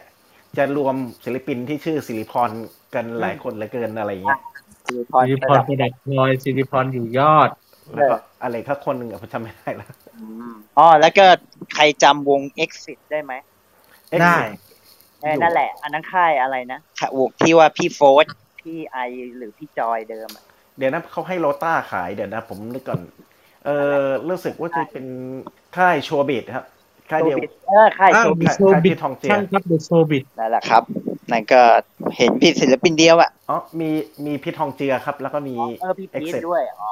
แล้วก็มีอุ้ยละวิวันชื่อชุดอะไรผมจำไม่ได้อะที่เพลงยังไม่ชินนะฮะนัดครับ ช่วยเล่าพี่ทองเจือหน่อยครับเป็นไงครับโอ้โหคือฟังนะผมเคยเล่าประเด็นนี้เอาไว้นะครับ ในเล่าไปเทแล้วปฮะดาราออกเทปนะครับ ก็คือเป็นอัลบั้มในตำนานที่มีเสียงลือเสียงอ้างว่าคุณอย่าได้ไป ถามไทยกับทางเจ้าตัวถึงอัลบั้มชุดนี้เด็ดขาดนะครับ ถ้าเกิดยังไม่อยากทำให้เขาเสียอารมณ์ ซึ่งผมก็ยังไม่รู้นะว่าเป็นเรื่องจริงหรือเปล่า มีคนเล่าไว้ในพันทิปประมาณนั้น แต่ว่ามันก็คืออัลบั้มที่เสียงร้องแกแบบหลายคนลงมติเป็นเอกฉันท์นะฮะว่าแบบเออแกก็ถนัดด้านการแสดงก็แบบเน้นเรื่องการแสดงอะไรเป็นหลัก อาจจะ work กว่าประมาณนั้น เพราะแกก็ไม่ได้ออกเทปอีกเลยประมาณเนี้ยฮะแล้วก็เสียงร้องแกก็จะแบบ ดุดันเพลงรักก็แบบยังแบบร้องแบบห้วนๆดุดันอะไรประมาณนี้เป็นร้องแบบใส่อารมณ์ไปหน่อยประมาณนั้นถ้าเกิดในมองในมุมผมนะเท่าที่เคยฟังตอนนั้น แล้วก็ส่วนใหญ่ก็คือเพลงจะไม่ค่อยติดหูเท่าไหร่อะครับตอนนั้นนะครับสำหรับอัลบั้มเดี่ยวของแกใช่แต่แต่ได้แต่อัลบั้มเดี่ยวแกก็ได้เป็นโปรโมทในภาพยนตร์ที่แกเล่นน่ะไอเรื่องอะไรอยู่ไม่ได้ถ้าหัวใจจะซิ่งเจ็ดสีคอนเสิร์ตไงเออฉากสุดท้ายที่ขี่ตอนจบซูเปอร์แล้วไปขึ้นเจ็ดสีคอนเสิร์ตแล้วก็จบเลยพี่พีทตอนนั้นยังไว้หนวดแบบเขาแล้วก็นั่นแหละไว้ผมบ๊อบอะบ๊อบเทลตามสมัยแล้วนี่มี Neo Music หรือเปล่าครับเออ Neo ใช่นะ Neo ซึ่งถ้าเกิดใครจำเทป Alternative ได้ครับ พี่เมทีแกเล่าไว้ว่าสำนักงานไม่ได้อยู่ไกลจาก Pirate Rock มาก ก็เพราะฉะนั้นสิ่งที่จะเกิดขึ้นก็คือจะทาง Neo Music ก็จะมาซื้อเวลาโฆษณาในรายการของ Pirate ด้วย ซึ่ง มีคนลงคลิปของ Pirate เอาไว้ใน YouTube นะครับ สิ่งที่เกิดขึ้นก็คือ หลังจากที่ผมได้ฟังคุณไอ ฟังวงจิง ฟังวงอะไรร้องเพลงเอาเตอร์เดือดๆแล้วเนี่ย ก็จะตัดเข้าโฆษณาตั้งแต่เป็นสาวเต็มกายเป็นอัลบั้มเทปแบบลูกทุ่งเมกาแดนอะไรประมาณนั้นของ Neo อะครับ คนฟังก็จะแบบหืมแต่ว่าจริงๆ Neo ก็มี ศิลปินอยู่หลายราย เท่าที่ผมนึกออกเร็วๆตอนนี้รู้สึกจะเป็น Smith and Chain ใช่ไหมฮะ ที่ออกกับพี่ตาย Neo พี่ตอนตายนั้นสายพร้อมด้วยครับฝนตกรถติดเออพี่ต่ายด้วย วง The Backup แบ็กอัพนี่คือตัวชูโรงเลยทำให้อันนั้นดังเลยพี่ ป่าล้อมเมือง อันนี้ก็ตำนานป่าล้อมเมือง อย่าลืมเพลอีงกวงหนึ่งนะครับที่ที่แพ็คโทไง ไม่ใช่ แยกตัวจากใช่ไฮร็อกครับฮิโรชิมาอ๋อด้วยครับฮิโรชิมาจริงแล้วอะอืมใช่แม็กเพลงที่แม็กเอ็มที่แม็กเอ็มวีมีกลิ่นนะครับ อ๋อเพลงไอ้อะไรอะเออเขาแจกมันไม่มันเกี่ยวไม่เกี่ยวเขาแจกไอ้นี่ไงเหมือนอะไรน้ำหอมมาติดอยู่ในปกเทป แล้วถ้าเอ็มวีนี้มาในทีวี เราก็จะเอา เอาไปดม แล้วมันก็ทำให้เราจินตนาการตามมิวสิกขออีกสักค่ายได้ไหมครับ มหาจักรเอนเตอร์เทนเมนต์ครับผมอ๋อพอติ๊กโชคชัยอะไรโชคลูกทุ่งโชคลูกปีทุ่งที่สองค่ายหมาจักรก็ไม่ยากก็นั่นแหละก็โชคก็ลูกบทุ่งริษัทหนึ่งสองสาม JBL JBL ลำโพง บริษัทเครื่องเสียงมหาจักร Development อ่านั่นแหละครับ ให้ CKY ขายแล้วก็มีอ่าศิลปินเพื่อชีวิตด้วยนะฮะอืมเทลลี่ชุดไม่ชอบชวนเออใช่ใช่มีด้วยปีสี่สามเล็กคาราบาวชุดล็อกเพื่อชีวิต แล้วก็ใช่เอสันติภาพชุดหนึ่งแล้วก็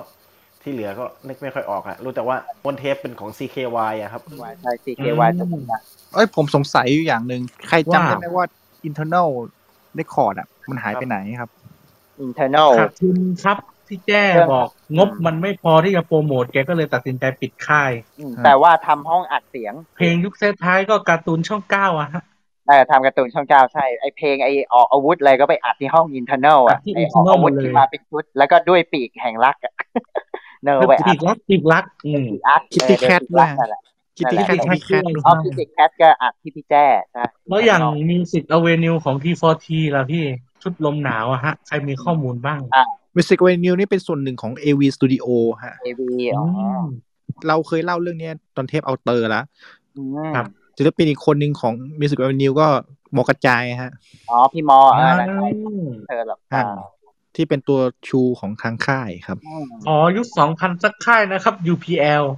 ดูอ๋อ PL ถ้าจำไม่ผิดนี้รู้สึกยังอยู่ใช่ไหมฮะ ไม่เห็นแล้วนะ ไม่ชัวร์แต่ตอนนั้นที่ดังมากๆคือพาเมล่าบาลเดนใช่ไหมรัครับพี่แล้วจุดตอนจุดนั้นจุด รักพี่แล้วโบจุแดงจุแสลงใจโบแดง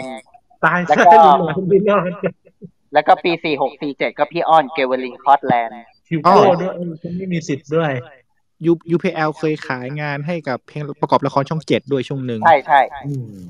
ไอ้นี่ไงอะไรนะคุณลูกผู้ชายหัวใจเพชรอะ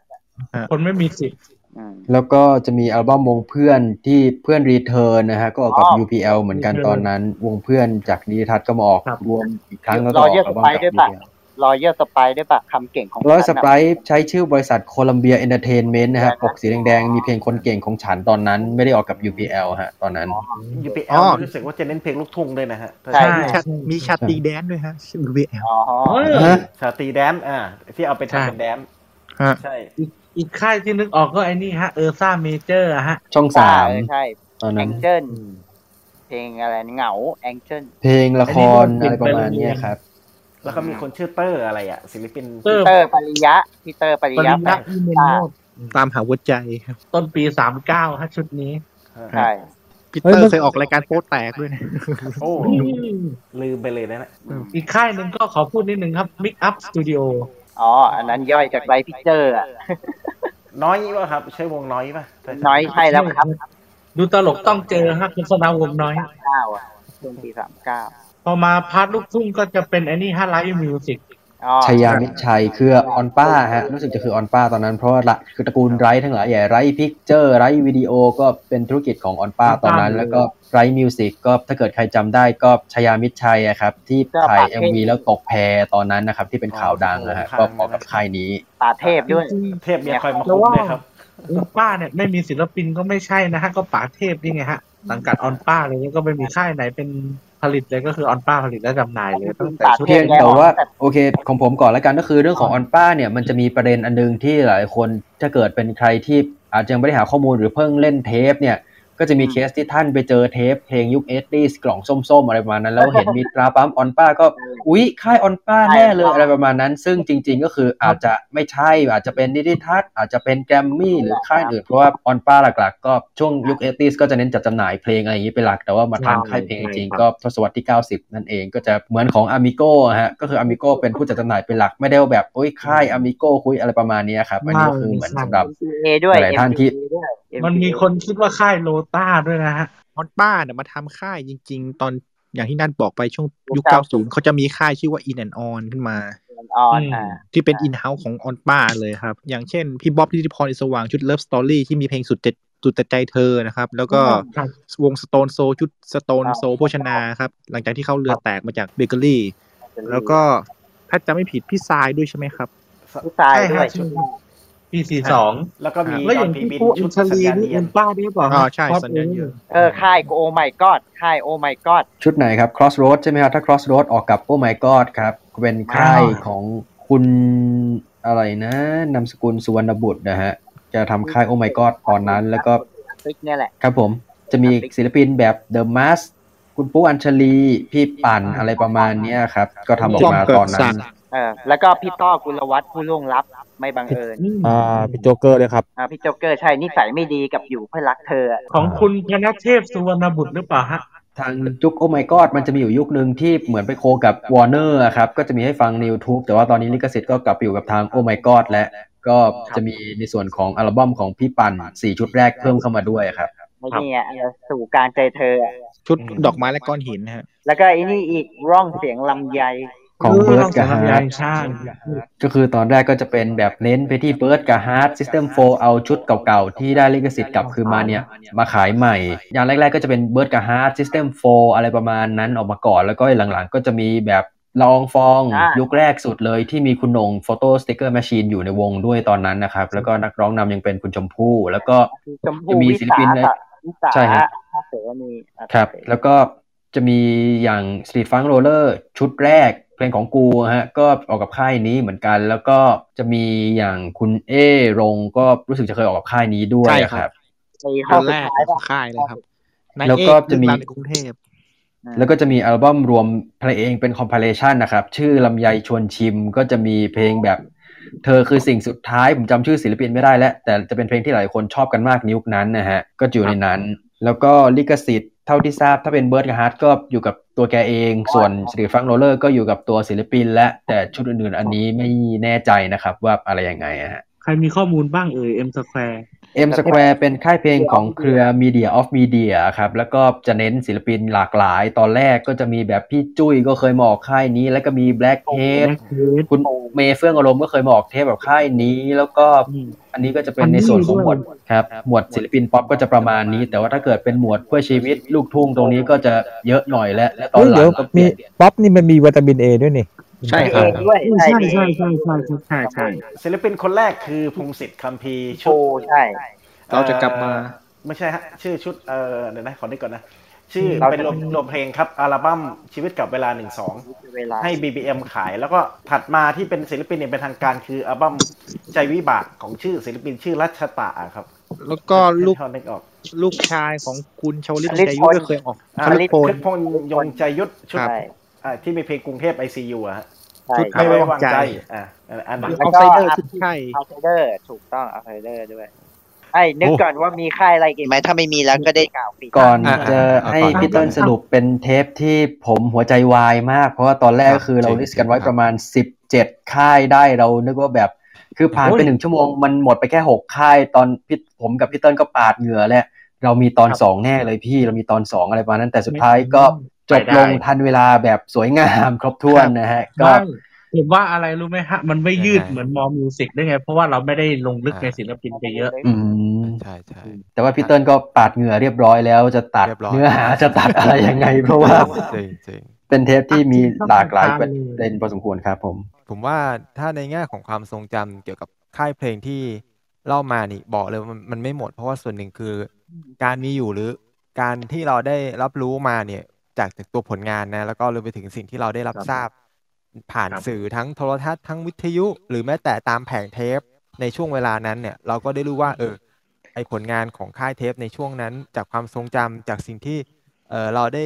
ยินได้ฟังมา หรือแม้แต่คุณพ่อคุณแม่ที่เคยซื้อเทปในช่วงนั้นน่ะพอหยิบครั้งแรกปุ๊บเราก็รู้สึกว่าไอความทรงจำเหล่านั้นมันก็จะยังคงอยู่เหมือนเดิมในหลาย ๆ ค่ายที่หยิบยกมาตั้งแต่ต้นจนถึงช่วงเวลานี้นะครับ นี่ก็ถือว่าเป็นเรื่องราวที่เราหยิบมาพูดคุยใน ค่ายเพลงในความทรงจำแต่ว่าถ้าในส่วนข้อมูลไหนที่อาจจะขาดตกบกพร่องไปก็ต้องขออภัยด้วยแล้วกัน แต่ว่าถ้ามีค่ายเพลงไหนที่รู้สึกว่าเอ้ยนอกเหนือจากที่เราหยิบยกมานี้ ยังกล่าวไม่หมดก็สามารถเสนอได้ในส่วนมากจะลงทาง YouTube นะครับ ก็สามารถคอมเมนต์มาได้ว่ามีค่ายเพลงไหนที่พอจะหยิบยกได้อีกเพิ่มเติมได้เรื่อยๆเหมือนกัน อืมครับนะฮะจริงเอาๆละเมื่อกี้เนี่ยลึกๆ ผมเสียดายนะ คุณวัศน่าจะอยู่ด้วยกันต่อน่าจะได้มีอ๋อโอกาสบอกไฟท์สักนิดหนึ่งเสียดายนะครับ ครับอืมผมไม่เป็นไร ก็มายังทัไงบก็ไฟขอบท์คุวันณนี้แล้วกัยันงไงครับผมท็อปไฟท์ใน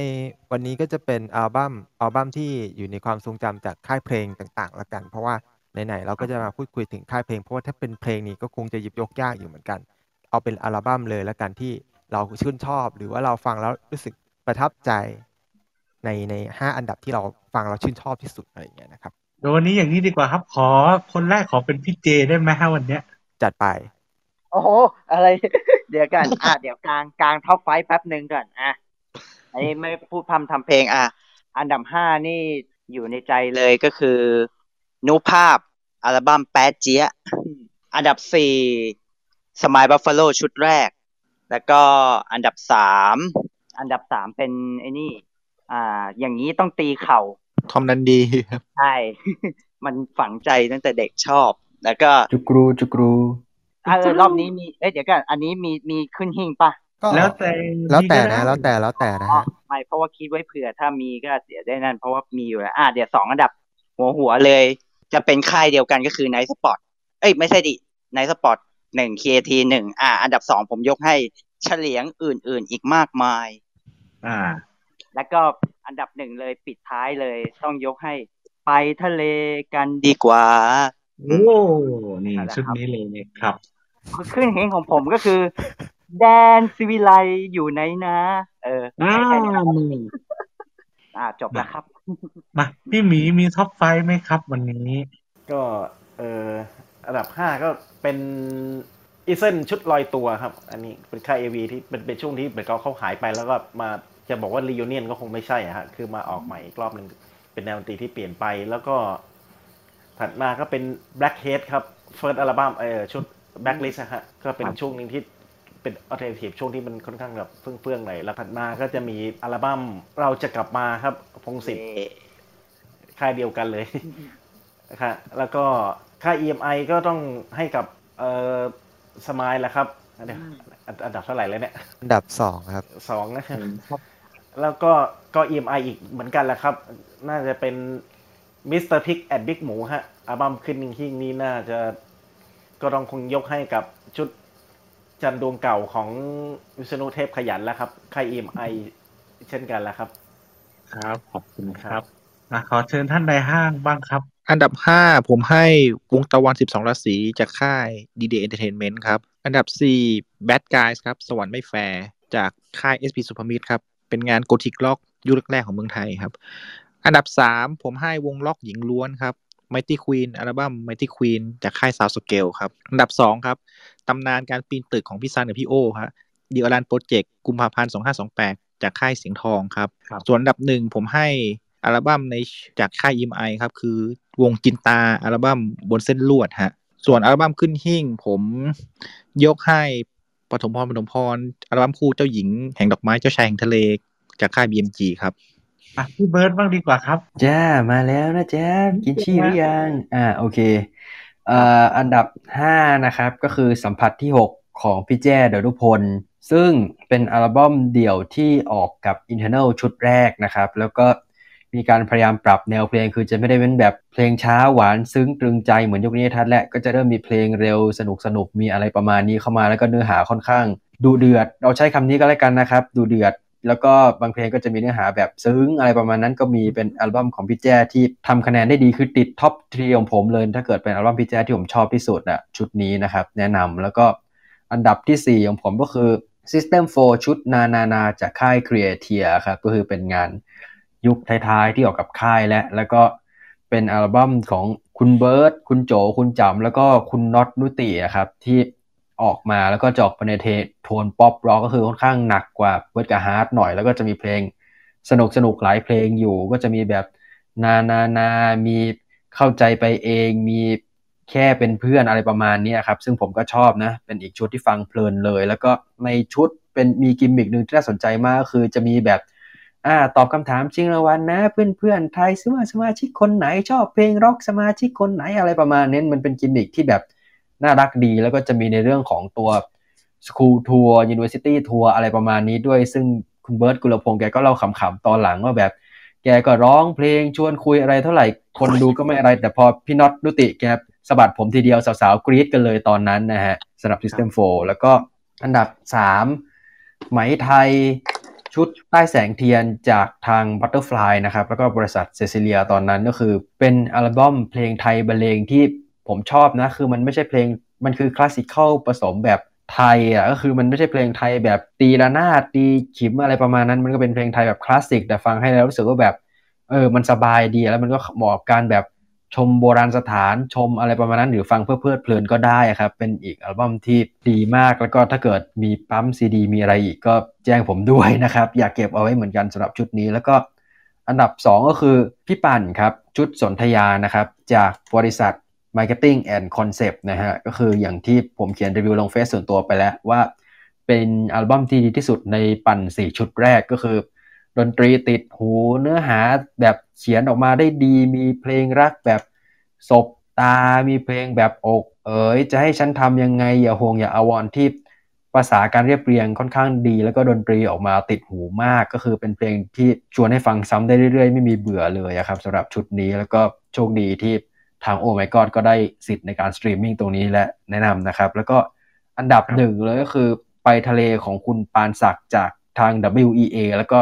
ในเวลาต่อมาก็มาออกกับ Creatia นี่แหละ ก็คือ เป็นหนึ่งในอัลบั้มเพลงไทยที่ผมรักมากอีกชุด แล้วก็พูดกันแบบตรงไปตรงมาก็คือ happy มากตอนผมล่ามันออกเจอชุดเนี้ยเป็นเทปคาสเซ็ตในราคาไม่ถึง 100 บาท ก็คือดีใจมากตอนนั้นแล้วก็เป็นปกสวยด้วยแล้วก็เป็น ตัวอย่างของการทำตลาดด้วยการทำเพลงที่อัดเสียงที่อเมริกาการสะท้อนถึงเนื้อหาที่ค่อนข้างแปลกพอสมควรประมาณนั้นก็คือเป็นการโปรโมททำเพลงที่สะท้อนถึงตัวตนของไนท์สปอตได้ดีเลยครับในยุคแรกๆอะครับ อันนี้ก็คือ top five ของผมส่วนขึ้นหิ้ง ผมเลือกบ้าหอบฟางของอัศนีครับ เพราะว่าตะกี้ผมเกริ่นไปแล้วว่า จะมีศิลปินบางรายที่ไม่ยอมไปอัดที่เมืองนอก ซึ่งหนึ่งในนั้นนอกเหนือจาก วงของคุณพรายเมย์21เนี่ยก็คืออัศนีนี่แหละ เพราะว่าแกเคยไปดูแลการอัดให้กับมัมดูแลการอัดให้กับคุณธเนศแล้วเหมือนแกก็บ่นๆแล้วแบบ ไม่อยากเป็นบ้าหอบฟางหอบของหอบหิ้วหอบของอะไรไปต่างประเทศอีกแล้ว ก็เลยเอาชื่อคำตรงเนี้ยมาตั้งเป็นชื่อชุดบ้าหอบฟางนั่นเอง ซึ่งก็อัดที่สีสยามแล้วก็เป็นหนึ่งในอัลบั้มร็อกที่ดีที่สุดตลอดการชุดหนึ่งของเมืองไทยเลยเพราะว่าเนื้อหาค่อนข้างแบบ ซีเรียสทั้งชุด ตอนเด็กๆผมไม่ค่อยชอบชุดนี้เลยเพราะเนื้อหามันไม่มีเพลงรักแต่ว่าพอมาฟังตอนโตอีกทีก็เหมือนบรรลุอะฮะ เนื้อหามันชวนสอนใจได้หลายประเด็นดีเหมือนกัน ครับมาเชิญพี่ออฟครับเมื่อกี้ได้ได้ได้ไปยีบหนึ่งพอดีเลย ฟังเพลินละสิเนี่ย ฟังเพลินจนหลับ วันนี้ไม่ค่อยได้ยินเสียงพี่ออฟเลยอะนั่นน่ะสิ ทุกคนช่วยให้ช่วยกันให้ข้อมูลดีมากเลยครับ จนแบบผม หาทางแทรกไม่ได้เลยฮะโอเคอะพี่ออฟเชิญครัมาบอันดับห้าผมให้แบ็คเฮดชุด Full Favor ครับ อันดับสี่ผมให้ให้นี่แล้วกันเดียวลานโปรเจกต์ชุดปุ่มพาพันสองห้าสองแปดครับ อันดับสามนาแอดคาราบาวชุดโฟกเซนเวอร์ครับผม อันดับสองนี่ตรงกับอ่าคุณจักรพงศ์อีกแล้วนะฮะ เฉลียงครับ อื่นๆอีกมากมาย อันดับหนึ่งในตอนนี้ก็เป็นนาเอกครับธเนศวรากุลคอชุดแดนศิวิไลครับผม ถ้าขึ้นหิ่งเหรอ ขึ้นหิ่งชุดตอนนี้ก็น่าจะเหมือนน้องนัดครับ อัศนีวสันมาหอบฟางครับ ครับ ผมท็อปไฟในค่ายเพลงนี่ก็หลากหลายอยู่เหมือนกันส่วนมากก็จะเป็นจาก 80 90ซะส่วนใหญ่ครับของผมก็อันดับ5นะครับก็จะเป็น C Mix ชุด volume 10นะครับ อันนี้ออกสังกัดของมูเซอร์ปี2536นะครับ อันดับที่4ของผมก็จะเป็นคุณอุ้ยรวิวรรณจินดาชุดรุ้งอ้วนนะครับ ออกสังกัดครีเอเทียปี2529อันดับ3ผมผมเลือกวงตาวันแล้วกันนะครับ ต่างจากคุณท็อปคุณท็อปเลือก12ราศีของผมเลือกม็อบปี2535อันนี้ออกกับออสการ์เอนเตอร์เทนเมนต์นะครับ อันดับที่2ก็จะเป็นคุณธีรศักดิ์อัจจิมานนท์นะครับ สังกัด EMI Thailand ชุดลมลวงปี 2526 ส่วนอันดับหนึ่งผมชอบเพลงของคุณเอรงสุภารัตน์นะครับ อันนี้ออกกับร่องเสียงลำไยนายเอ กับเรื่องราวในกรุงเทพครับ ก็จะเป็น top five ของผมประมาณนี้ อะของผมจะฉีกวิธีหน่อยนะฮะอันดับห้าก็จะเป็นพาเมล่าชุดทอร์นโดครับผม อ่า แล้วก็อันดับสี่ก็ลูกศรลมกดครับผมพี่ลูกศรนะครับ แล้วก็อันดับสามเนี่ยผมขอเป็นชุด ออเหลอของพี่ธงนะครับธงชัยประสงค์สันตินะครับ แล้วก็อันดับสองจะเป็นดีดสีตีเป่าของวงชาย แล้วก็อันดับหนึ่งจะเป็นบ้าฟางของพี่ป้อมวิโตอัศนิวสันนะครับ แล้วก็ถ้าขึ้นหิ้งผมยกให้ปานศักดิ์ชุดไปทะเลฮะถ้าใครที่พลาดนี่ก็สามารถฟังอีกรอบได้ใน replay ของแอป Clubhouse เช่นเคยนะครับ แล้วก็รวมไปถึงอีกช่องทางนะฮะในรูปแบบพอดแคสต์ก็ฟังกันได้ใน YouTube ก็ search คำว่าครับวัก House วักซองวักฮิตนะฮะก็จะเจอได้เลยนะครับ ในแต่ละตอนที่หยิบมา 6 ตอนที่อัปโหลดไปนะครับ ก็สามารถฟังย้อนหลังกันได้รวมไปถึงค่ายเพลงในความทรงจำด้วยเช่นเดียวกัน แล้วก็นอกเหนือจาก YouTube นี่ก็สามารถฟังใน Apple Podcast ก็ได้ Google Podcast ก็ได้หรือว่า Spotify นะครับ ตามกันได้นะครับสำหรับใน Clubhouse Song Hit ที่จะพูดคุย ในวันอังคารหน้านี้นะเออผมรู้ผมผมผมผมมีผมมีโอ้โหผมเจ้าเจ้าผมจนจนถึงสิ้นปีหกห้าฮะ จริง ๆ ตอนนี้เราน่าจะพูดได้พูดตั้งแต่พฤศจิกแต่ว่าตอนนั้นมันน่าจะแบบเออลิสต์เยอะมากก็เลย มาพูดในอาทิตย์หน้ากัน อาทิตย์หน้าก็ถ้าพูดถึงนักร้องนักแต่งเพลงที่คือถือว่าเป็นมีฝีมืออีกคนหนึ่งในบ้านเรานี่ก็น่าจะพูดถึงนักเสือครับ นักเสือธนพลอิทธิฤทธิ์เสือธนเราพลครับใช่แล้วก็จะมาพูดถึงเกี่ยวกับจุดเริ่มต้นของการทำงานเพลงตั้งแต่แรกเริ่มจนกระทั่งปัจจุบันนี้ครับว่ามันจะเป็นยังไงกันบ้างนะครับผมก็สัปดาห์หน้าจะพูดถึง Artist Songwriter นะครับ ที่น่าสนใจในวงการเพลงไทยก็หนีไม่พ้นคุณพี่เสือนะครับนักเสือพี่เสือธนพลอินทริตนะฮะถ้าใครมีเรื่องราวของพี่เสือหรือว่าอยากจะมาแชร์ด้วยกันก็เรียนเชิญได้นะครับ ในสัปดาห์หน้าครับ วีคหน้านี้ก็จะเป็นอาร์ติสต์แล้วก็ซองไรเตอร์ที่มีส่วนสำคัญมากนะครับ ทั้งคุณเสือธนพล แล้วก็สัปดาห์ถัดไปก็คงจะเป็นเจอพิครัสุบทธิ์ด้คู่วยจิ้นกันเลยครับของค่าย IS ใช่ครับนั่นแหละคดูรับโอดูโอถ้าวีคหน้านี้ถ้าพูดอ๋อไม่ไม่มีอะไรครับเมื่อกี้ผมขับผมจะเล่นมุกแต่ไม่เอาดีกว่า แน่แน่แน่มีอะไรเอายิงยิงมายิงมายิงมายิงมาว่าก็จะบอกว่าเมื่อกี้จะเล่นมุกว่าเดี๋ยวพี่เจี๊ยบพิสุทธิ์ก็ ปัจจุบันนี้ก็ไปฟังกันได้นะฮะอย่าหาว่าน้าสอนไม่ใช่นั่นไงว่าละว่างแล้วพี่พี่ก็ได้ได้มุกนี้ได้พี่โอเคโอเคไปง่วงก็ไปนอนไปง่วงครับ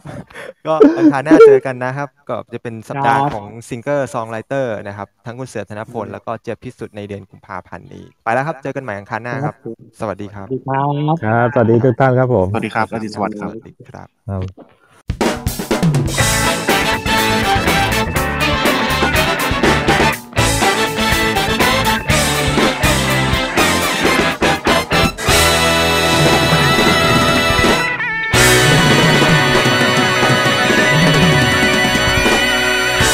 ลื่นเหลือล้น ทนเหลือหลาย เว้นลอย